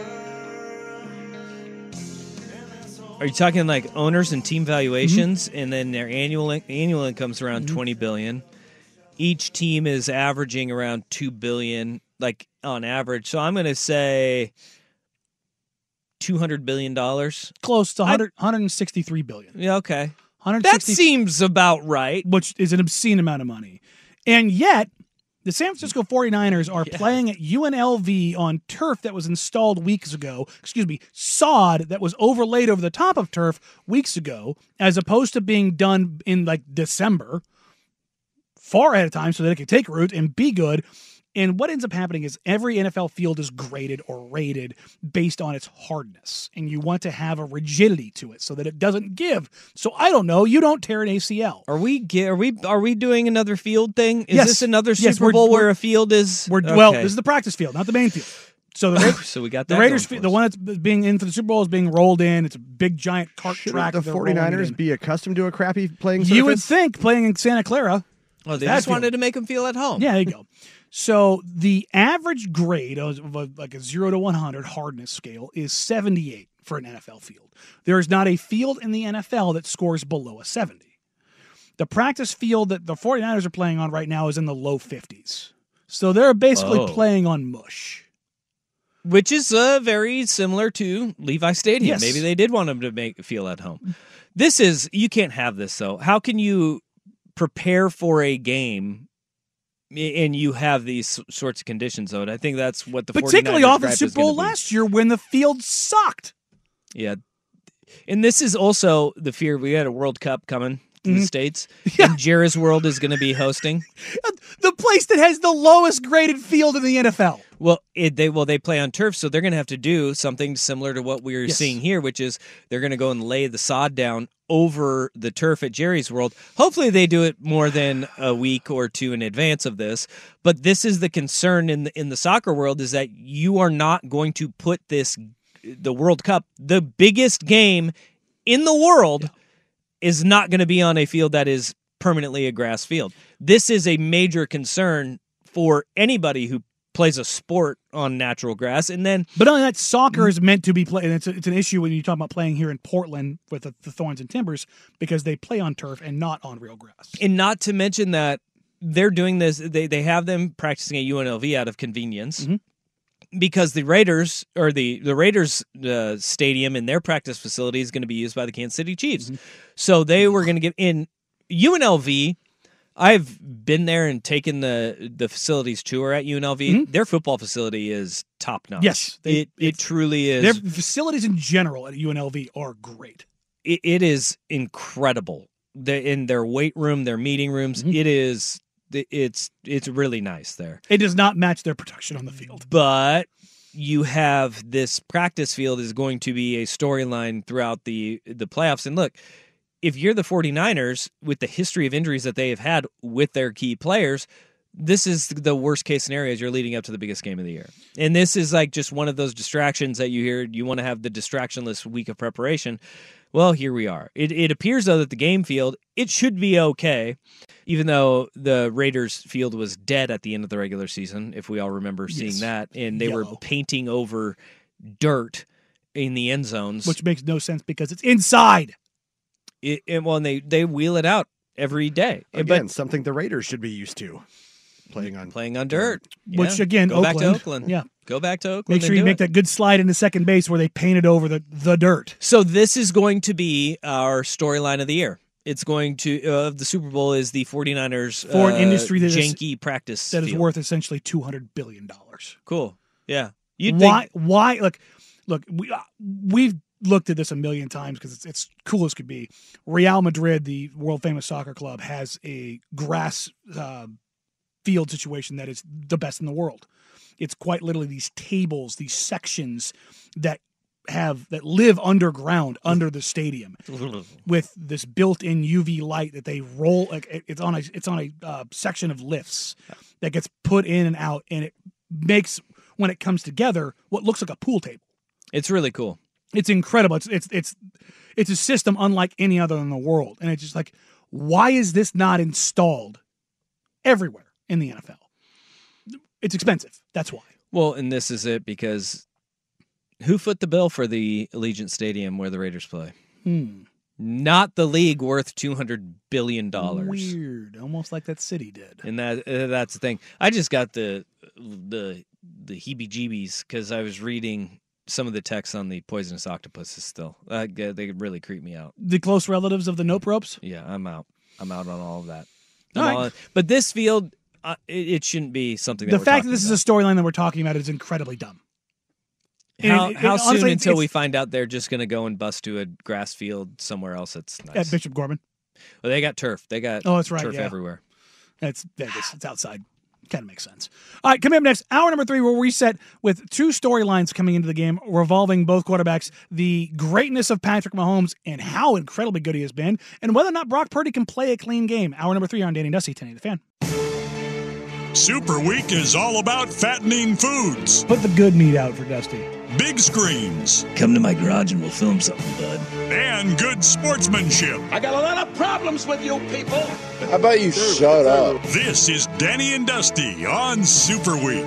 Injured? Don't trust just anyone to something so personal. Call George McCoy at Warren Allen. Online at warrenallen.com. Danny and Dusty on 1080. the Fan. It's hour number three here on Monday on Super Week, and that's right. We always make sure we put out the good meat for Dusty. That's right. Put that good meat out. Bring that good meat out. Cut that meat. God, that was a great commercial. I hope we get some bangers this year. Have Last you year seen we the went- Paramount commercial? We went very sad last year. Oh no, have you seen the Paramount commercial? No. Oh my God. I don't. I go spoiler free. I don't. no, Mess no, no, with- no. I This isn't a Super Bowl one. This is a Super Bowl lead up commercial. It's already out. Oh, I don't. I don't watch a lot of commercials. Oh period. man, it it made its way on my feed and it's glorious. It's got um uh Star Trek Patrick uh Stewart. Patrick Stewart, yes. Sir Patrick Stewart uh and Creed playing higher and Patrick Stewart. It's a promo for like all of the Paramount shows. I think I heard Stu talking about this the other day. they they take Arnold from Hey Arnold, whose football shaped head, and Sir Patrick Stewart goes in like 1920s football regalia and throws Hey Arnold up a cliff to like get them out of like a ravine. It while So they use him like a hook, like a grappling yes, hook. and he like he throws his head like it, it's it is in See, I need. I need funny commercials Oh, it is so Don't good. bring. And they they're like, we get a really high Q rating if they're very sad. No, No. make me No. laugh, clown. buddy. I died laughing. It was it was so dumb and so it. I mean, it's Sir Patrick Stewart, so it's greatness personified, but also singing Creed higher. It just certified banger. I've been sent the Creed because of my thoughts on Creed Mm. not being a great band. Wow. Yeah. Uh, I've been sent the techno Creed remix Mhm. thing that the DJ did. It's not bad. It's not bad. Mm. But that's Creed's music. Is it's not bad. Just you know, It just number one selling records multiple times over and over The- and over. they are the most Denny's band. Like they're wow. Denny's is around. Denny's is popular. Denny's has never been number one in the world for multiple years. Yeah, Yeah. Jay Leno was. Denny's was at one point. Were they? De- yeah, Denny's had a heyday, just like Creed. Oh, I think yeah. Denny spent decades riding the hell out of that Grand Slam breakfast. I don't think they were ever number one though. Oh, Denny's made a ton of. Denny's used to be like a the, the chain the chain breakfast place. We're gonna have to do some crack research on this. I- But I, I, need, it's I need to know just if okay. I need to know if they ever reached the top of the mountain. And you know what? A lot of people like just okay. When was the last time you had a good? I feel Slam? this way. Uh, twenty five years at least. 25 years. I feel this way about Morgan Wallen. And I know Morgan Wallen is very popular. Mhm. He's very popular. And uh, Whiskey Glasses was a really good song. And it was good. I feel like all of his songs just kind of sound the same. And he's That's kind of for me in general. whiny. He's got a whiny voice. And I'm That's- like, that's mm, country that for me in general. Morgan Wallen just isn't my jam. Hmm. But he is the jam for a lot of people. It's like Taylor Swift. I go- it's all it's all the same to me. Yeah, I go through these conversations a lot with people where it's like, "Oh, this is so great, you got to have it." I'm like, "Do I?" Taylor Swift new album. Like just like just like the the Stan, the you know the Stanley Cups are yeah, all the rage. being rebranded for hundred dollars more. yeah, I just I have a Hydro flask, Mhm. and they're like, "Well, you can hold it easily." I'm like, yes, "So can I." Mhm. I just have put my my finger through it. They're like, "It keeps your water cold." Yeah, so does mine. It, it it's more convenient. How? Was really You- really you- waiting for that. I just put my finger in the hole drop. You don't have to. You only it holds forty ounces Hmm. instead of thirty-two. Okay, so those those eight ounces, I'm gonna have to go and refill. It fits better in your hand. Like it, it I I don't need. I don't need this. I don't need anything bigger. I have something that works just fine. It works fine. It's adequate. Mark. Got you that one. but that's where I. That's where I go. That's where I. I. I, I I live in this lane, and I'll. I'll die in it. You're gonna die in it. Yeah. Eh. Yeah. I mean, these are the things that I just feel are very way blown out of proportion. Creed, number one. I- you can have good I- songs. Like I- Higher is a good song. I don't know how you if you can be blown out of proportion if you're like one of the best selling bands of all time though. You can. Because all your song like they all sound the same. And people like that. They they like that comfort. That's okay. That's totally fine. That's totally fine. See, But let's not I'm, pretend I'm gonna like start playing nothing but Creed in Let- between the breaks and just yeah. show you the difference. Let's not act like they are reinventing the wheel at all. They're not. And uh, they haven't. That's okay. That's fine. you, you've got to you. Did did you like did you get your heart broken to a Creed song or something? Like it, it feels like this comes like a, from a plane of personal pain. No, I just I don't care for their music. That's it. Yeah, it's pretty simple. I fe- feel like there's something more to this. No. Just like there's something more that we just burned an entire No. segment talking about Well, yeah. commercials and Creed. So See, I, uh, I I look at this. A lot of people are followers, and Hmm. they'll just follow. They'll just go and follow it, like and just listen to. Uh, oh, Creed, easy. All right, there's a lot of really good bands out there, better than Creed. Wow. All right, when we come back, we'll talk about all the bands that are better than Creed. No, uh, there is a difference heading into this game in the, in the level of quarterback play. As good as Patrick Mahomes has been, he might actually be on a level that you would not believe. We'll get to that and more coming up here on Danny and Dusty, Danny the Fan.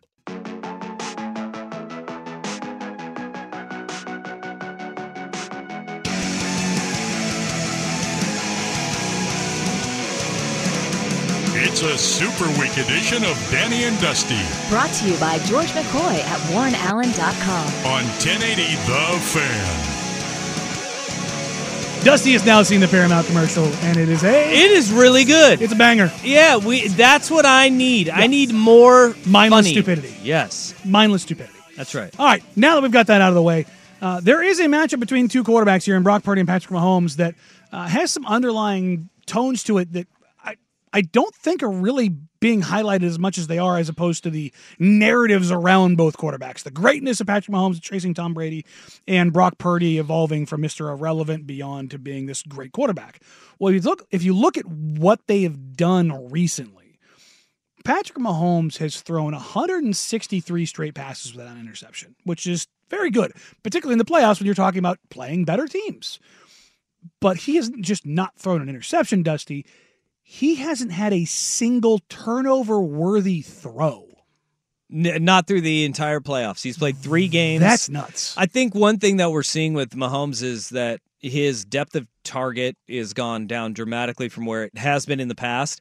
And this is what great quarterbacks do when it comes time for the playoffs and every possession matters the most. He is taking care of the ball mm-hmm. way better. And you look at on the flip side of it, Brock Purdy I mean, we all think of the Darnell Savage interception that went mm-hmm. right into his chest early in the game of the Green Bay game. We saw two against Detroit that were also dropped. That you sit there and you're like, okay, those are turnover worthy throws that, you know, the luck, turnover luck has been on the 49er side where. And it was last year up until him, him getting hurt. And that is going to be, when you're going up against one of the best defenses in the NFL, you have got to be more judicious with the throws that you make. And that's what you're seeing with Patrick Mahomes. And we're seeing the evolution of a quarterback, too, go from truly elite to the transcendent talent. That's what you have with Patrick Mahomes. Those numbers are crazy to think about. Those are like Tom Brady esque, you know, prime numbers yeah. that that what Mahomes is doing, where you know the he went the streak of uh, attempts without an interception. Mahomes isn't putting the ball in danger at all. One one thing is it's scheme, it's not pushing the ball downfield, and also when you're playing from the front and not from behind, it is a massive advantage, right? Because that they've had the luxury in two of those three games to have such big leads that you don't need to put the ball in danger. No. And take that, what you get and go. That's what we saw. What is truly amazing though is when he went on the road into Buffalo, he didn't do that in a tight game where they had to rally too. That is that's the brilliance of Mahomes. But what he's doing in, at the quarterback position is truly it's at one of those awe-inspiring levels of play where he is in in for everything that Brock Purdy gets hit with game manager Patrick Mahomes is just taking care of the football and being as safe as he possibly can with it. Can he still create? Absolutely. And the plays that he does create are incredible. But think of like the in the AFC Championship game, right? He's he's scrambling around for seven seconds and then he finds Travis Kelce. Those are the kind of throws that you say quarterbacking one on one tells you do not roll to your left, plant your foot, and throw off balance back towards the middle of the field but he makes that throw not into danger. He throws to an area where only his guy can get it. That's not a turnover worthy throw. That's what Mahomes, eh, that's like the next step in his evolution would have been. He's reached it now. He's taken that next step. And that's got to be the scariest part if you're Steve Wilks in the defensive staff for the 49ers is that you're sitting there and you're going, all right, you used to be able to maybe bait Patrick Mahomes. There's no baiting him because no. he's not throwing up the 500 ball to Tyreek Hill anymore. Here's the insanity of Patrick Mahomes, okay? He has now played 17 career playoff games, a regular season, right? He is now has a 67.4 completion percentage. He has thrown for 4,800 yards, 39 touchdowns, and seven interceptions. He has an interception rate of 1.1%. Not too shabby. He has thrown the ball 626 times, which is essentially saying that he is for basically every 80 plus throws, he is getting one interception. And this is a Kansas City offense that looks broken. like that's that's it's not insane. It's not explosive, but it's controlled, and that's that, but this, that this is, is against that is great right competition. You're in the playoffs. Controlled. Everything is ratcheted up. You're playing better teams, and he's got a 39 to. This is a season long worth run of of him in the playoffs. 17 games. How many seasons in NFL history are better than that? 4,800 yards, 68% completion rate, 39 touchdowns, and seven interceptions. Mm. There's very few. 20 I mean, probably total seasons. Yeah, and they're the historic ones, but we're that is his at, playoff resume. But that, yeah, it, over was it six years of starting Six years, yeah. in the in the playoffs. And by the way, he's 14 and 3. Those are in. It's having a great staff. It's having a great roster, and the, the numbers are down this year than, mm-hmm. from where they were in the past. But that doesn't take away from. He's actually better this th- these playoffs already through three games than he was last year. well, last year included the Super Bowl, though, right? Oh yes, but he's through through three games. Yeah. So he's I mean, you take the Dolphins game and you just kind of flush that one down the Sure. toilet. It was negative 30 degrees out there. What he's doing is I- incredible, but this is the thing. What when you have the turnover worthy throws that we've seen from Brock Purdy, we have seen him take care of the ball Mm-hmm. and not not make those mistakes. can he put the full half together or full Can- game together? That's half. is it going to be the, the kind of those battle of wills and you got Kansas City's defense which is lights out and they will make you pay if you throw it up and that's the thing Detroit's defense is not good Purdy put up still good numbers against that team but you can't make those risky throws against a Kansas City defense because they are way better than the Detroit Lions and they will make you pay for that which is more likely in this game that you have Mahomes continue his perfection because perfection is hard to achieve, and he's done it three damn games in a row. Or we have Brock Purdy put those four quarters together. Because, and this is why I, I keep going back to this game, I feel is just going to be a little bit more low scoring because I don't feel like you're going to have Brock Purdy play a perfect game. Because that's just not in him, that's not who he is. But can the 49ers force like they have to mm-hmm. every other quarterback make those mistakes Yes. and, and While their offense is also puts the pressure on them. and that is the thing that Kansas City has not done. Everybody wants to say they punted seven times in the second half against Baltimore in the AFC Championship game, and their But offense sputtered. They were controlling the Yeah. game. They they That's what they have- needed to do to they protect. Just, they just needed to chew clock and and get out there, make sure you weren't going three and out, take your sweet time. Baltimore's offense didn't put them under any pressure. And can the 49ers create an extra opportunity for Brock Purdy? Because this is what you have to do in a big game with a quarterback that makes those risky throws. You have to create the other opportunities for him. You have to do it. If the defense cannot come through in that regard for San Francisco, it's going to be a long ass night. It's Sunday is going to be long. They have got to create at least one other opportunity for their offense to get back on the field. And the way Mahomes has been playing, good luck trying to find that and- when that happens because he is not putting the ball in danger. He has not put the ball in danger one damn time in a hundred, what, 163 attempts. 163 attempts in the playoffs so far. It's been masterful. That that that's such an insane thing to say that not once has he put the ball in danger. Well, let me, I guess phrase it this way: What's crazier, the fact that Brock Purdy has the the uh, horseshoe shoved up his backside, and that teams don't always get those turnover worthy throws to go their way, or that Mahomes has just hasn't even had one. I think that it is. I I think the crazier thing is that Mahomes hasn't even had one. Uh, with It's- it's- what he is asked to do, with the pressure that he's been under at times, I think that that is truly incredible. That he has not had one throw that you can even squint at and I'm like, surprised that the, the Kelce, the, the the duck to Kelce wasn't rated as one.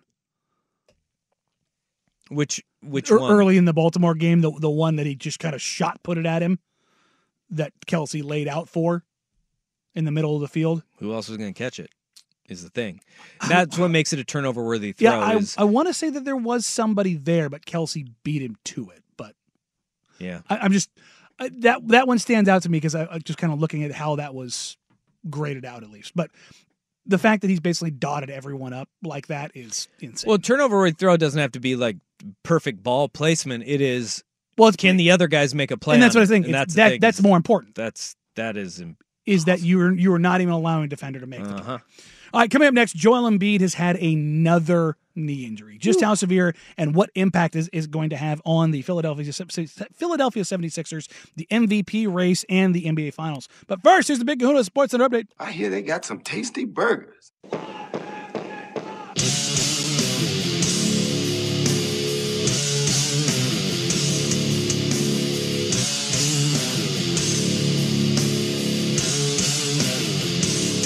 A super week edition of Danny and Dusty Brought to you by George McCoy at WarrenAllen.com. on 1080 The Fan.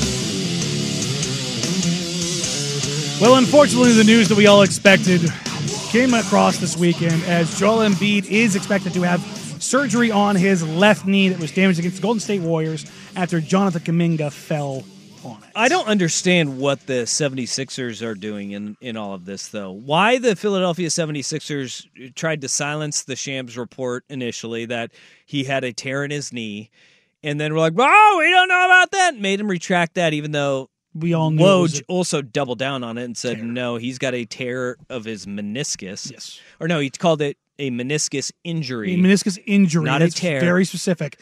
And then it came out that the Philadelphia 76ers themselves, the, the press release email that they put out, said they had a he had a damaged flap, which in there's his meniscus. flap because there's a tear. It- that's exactly what it is. Basically, every every orthopedic surgeon that talks about stuff openly on Twitter was pretty damning and condemning of the 76ers language because it was just jargon and gibberish to, to try to obfuscate that Joel Embiid has a tear in his knee. And he's going to have a surgery and he's going to be out for at least a month or two, but that the severity of it won't be known until I get in there, which is typically the case unless you absolutely shred it. So here is what, they, and it's called a flap injury. Mm-hmm. It's the, but it's technically a flap tear, which means a, a piece of your meniscus is is torn where it can flip up. Yes. And that's where the discomfort happens is when it, it kind of curls upward.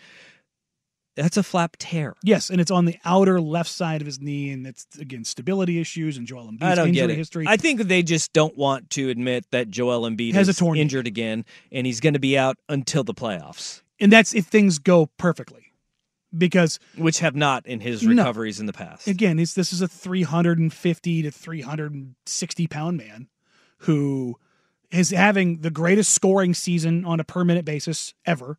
We, but when he went down, he was averaging 1.05 points per minute, which is higher than Wilt Chamberlain's record setting season. Damn, That's how good he has been, Dusty. he's been outstanding. I, mean, you he was the him best player. He was playing the best basketball in the world when he went down. better than his MVP year from a year ago. and more efficient. And the 76ers were rolling when he was on the floor. Now their his MVP hopes are gone. Their title hopes are gone. And it, it completely reshapes how the East is stacking up. I would um I would want what happened with and this is all unfortunate, but I would want like if I'm a 76ers fan, I, you'd almost want to have like the Greg Oden where it never gets off the ground then as close and as good as the 76ers look and then de- injuries to him It's Bill derail Walton-esque. your your season. But Walton at least got the title. Yeah. But when he came back, that 78 team was the better team. And his feet just They just completely broke down. I mean, that, that's an MVP. That's that that's the only parallel you can draw between a guy this great and this injury prone is Bill Walton. but the biggest difference is Walton got a championship. and he got he got that one opportunity where things just lined up where maybe that was there last year. If again his knee in the playoffs remember we, we were, it was like well joel's kind of playing pretty bad. Everybody knew he was playing on one leg. He was playing on one leg. We knew his knee was damaged. And this is the thing. You can go back to the 2014 draft and the reason why Andrew Wiggins and Jabari Parker were taken in front of him is because the medicals on Joel Embiid were so bad that people were just terrified. He had the navicular bone fracture in his foot, which is a death sentence for bigs. Hmm. If you're seven foot tall and you have that fracture, that's basically ah. like you're a ticking time bomb. Your feet are going to blow up. But he also has stress fractures in his back, so he misses the first two seasons of his NBA career. Two, first two seasons of his, of his NBA career, and still, if you took the totality of his career, even with all of the injuries and the time that he has missed, based on his medicals, every team would have taken him because the talent is so overwhelming. His production is so overwhelming, and his medicals, his medicals were ten times more red flag than Greg's. Greg's red flag was that one leg was an inch and a half longer than the other, and they knew that it was going to break down at some point. Not good. Embiid was already broken. The thing about this is, and the thing that sucks if you're a sports fan, not even if you're a 76ers fan, you should want him on the floor because he is truly great. Incredible. But if he, I'm worried he's going to try to rush back because this may be that only window because it, we may the, the ticking time bomb may have just happened. The way that you got to go with Joel Embiid moving forward has got to be the hell with the NBA rules on Pay the fines, resting. whatever it play, is. Pay all of the fines. Hell, if you only play him in tele- nationally televised games, maybe that's all you do. Never plays in back to backs. But I think if you are a 76ers fan, I don't think you have an issue with him going, we're just going to see next year. We're just going to see next year. We play him. If Joel Embiid plays in 30 games in the regular season next year, 30. I think you gotta, I think it's got to be like forty five, You think it's like 45? more than half. I think like if you were to say we just ramp him up and we play him, you know, we don't play him in long stretches. I, I think he's going to get the after this surgery. I think he's going to be like, I'm coming back now for the playoffs. Which I that's just the way he's wired. But that's what I'm saying. Like a competitor. Well, like not just that. I think he might see his mortality of of next year's not guaranteed. Okay, for, if 40 will meet 41 games. Fifty percent. half of the games he plays in. I think I think that if you're the 76ers, that's the way you, you operate. And you say, this is for when he is healthy, we are a legitimate NBA title contender. When he is not healthy, we are nowhere close to it. We are a bottom half playoff team. We are we are eight six through eight in the Eastern Conference without him. When we have him, we're a Title contending team. title contending team. 41 games. Just say we're going to play him in half. Just worry about getting there. You play him in about a third of the games early in the year, and then you ramp it up a little bit more as the season goes on. And you say, "All right, we're going to see how you go and get him in shape for the for the postseason." It's just it's just crazy the the everything that's come out of this. But you know that's Got to have it. that's how You got to have you have to. Seven feet people are very useful in the playoffs, especially that can dribble, shoot, and defend the way that Joel Embiid does. Uh, I was listening to Zach Lowe, Low Post, um, and he said, I, I wrote this a couple months ago, and I, I, I reread it, and I thought it was hyperbole at the time, but I, I'm, I'm, I'm pushing it back against it. And he goes, he has the power like of Shaq. No one's like Shaq. No one is Shaq, but the closest thing we've had to Shaq to where I can back a guy under the rim and put you in the rim because I want to. He has the footwork of Akeem, the post footwork, because he does quite literally work with Akeem Olajuwon, and his footwork is unbelievable. And the mid-range game of Dirk Nowitzki. And you really start thinking about it, and you're like, the fact that that's not an insane thing to say shows you just how great he is. Good text here, Yao Ming. Yao Ming may be a comp too, where he's the most dominant player, but could never stay healthy He was- and never got he- off the he ground. was one step down.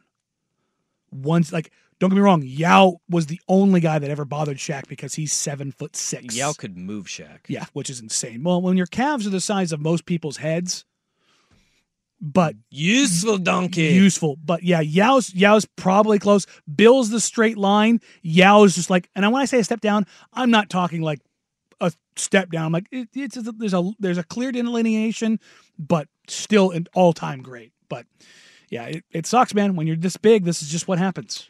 R.I.P. Joel Embiid season. Yeah, what, do- what do you think? Do you think he actually? Do you think he comes back for the playoffs? Do you think he's insane and says I'm going to do this, or do you think he's he plays it safe? I think he does. I, th- I think he comes back and plays because that's kind of like everything about. That's why he Embiid was on the floor against the Warriors. What because he had to prove everybody wrong. Well, yeah, he just he he has to show it. He and, and for that for that city, I mean, city's just sitting there going like, we're never going to get there. Mhm. We are never going to get over the hump. We went through all of the tanking. We went through the process. Sam Hinkie screwed us. Ben Simmons, James Harden, Markelle Fultz. Markelle Fultz. Yeah, we are. Oof. We've been through the ringer. We thought that this was the light at the end of the tunnel.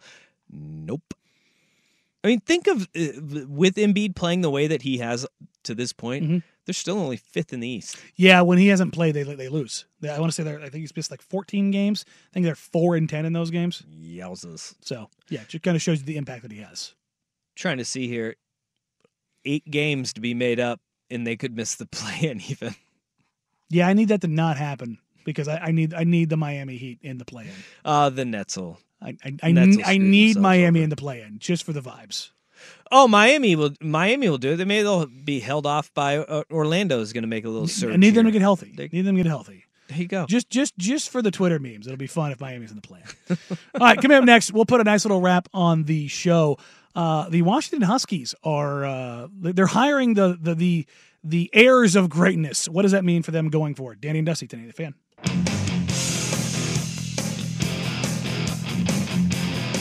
You take a mortal man.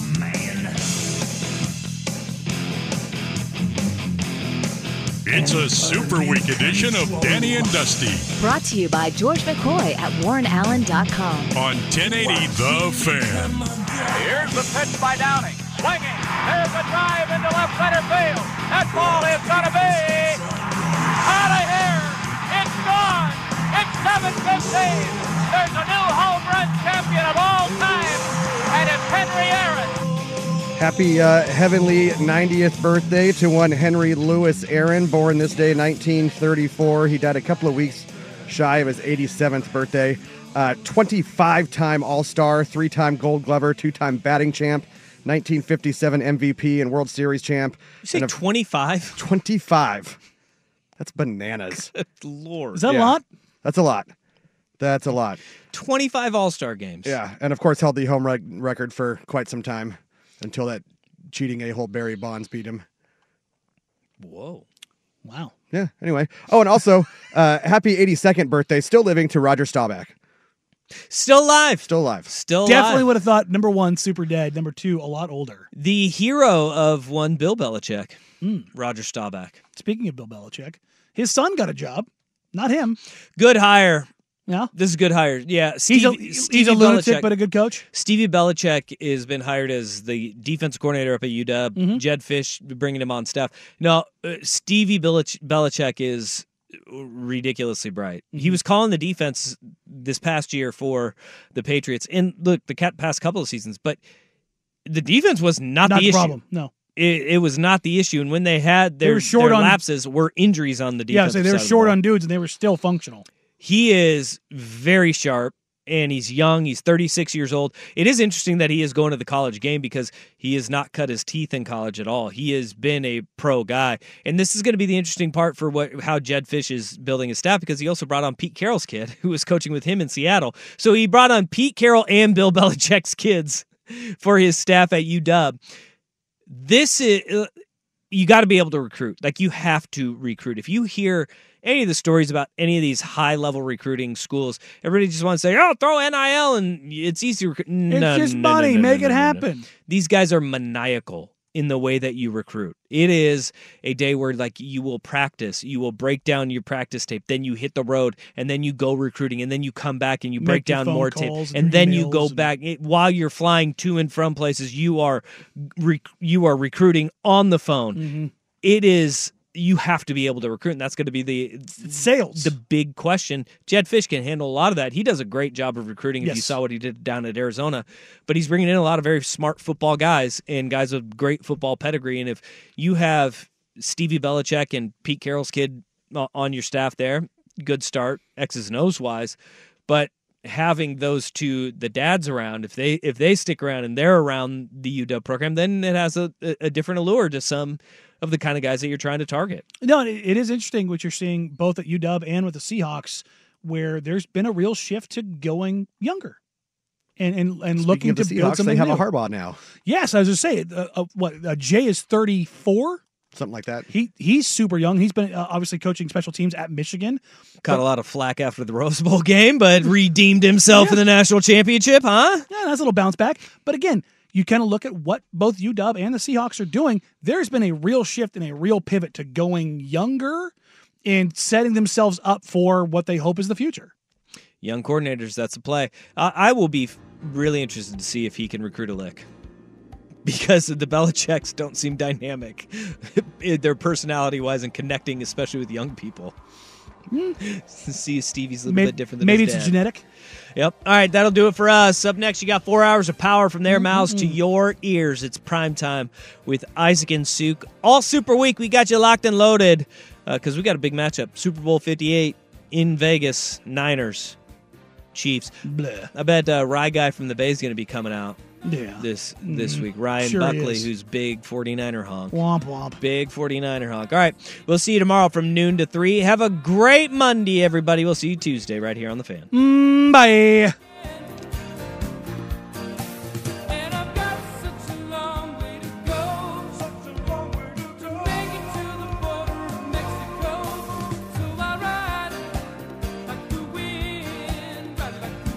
I don't need anything bigger. I have something that works just fine. It works fine. It's adequate.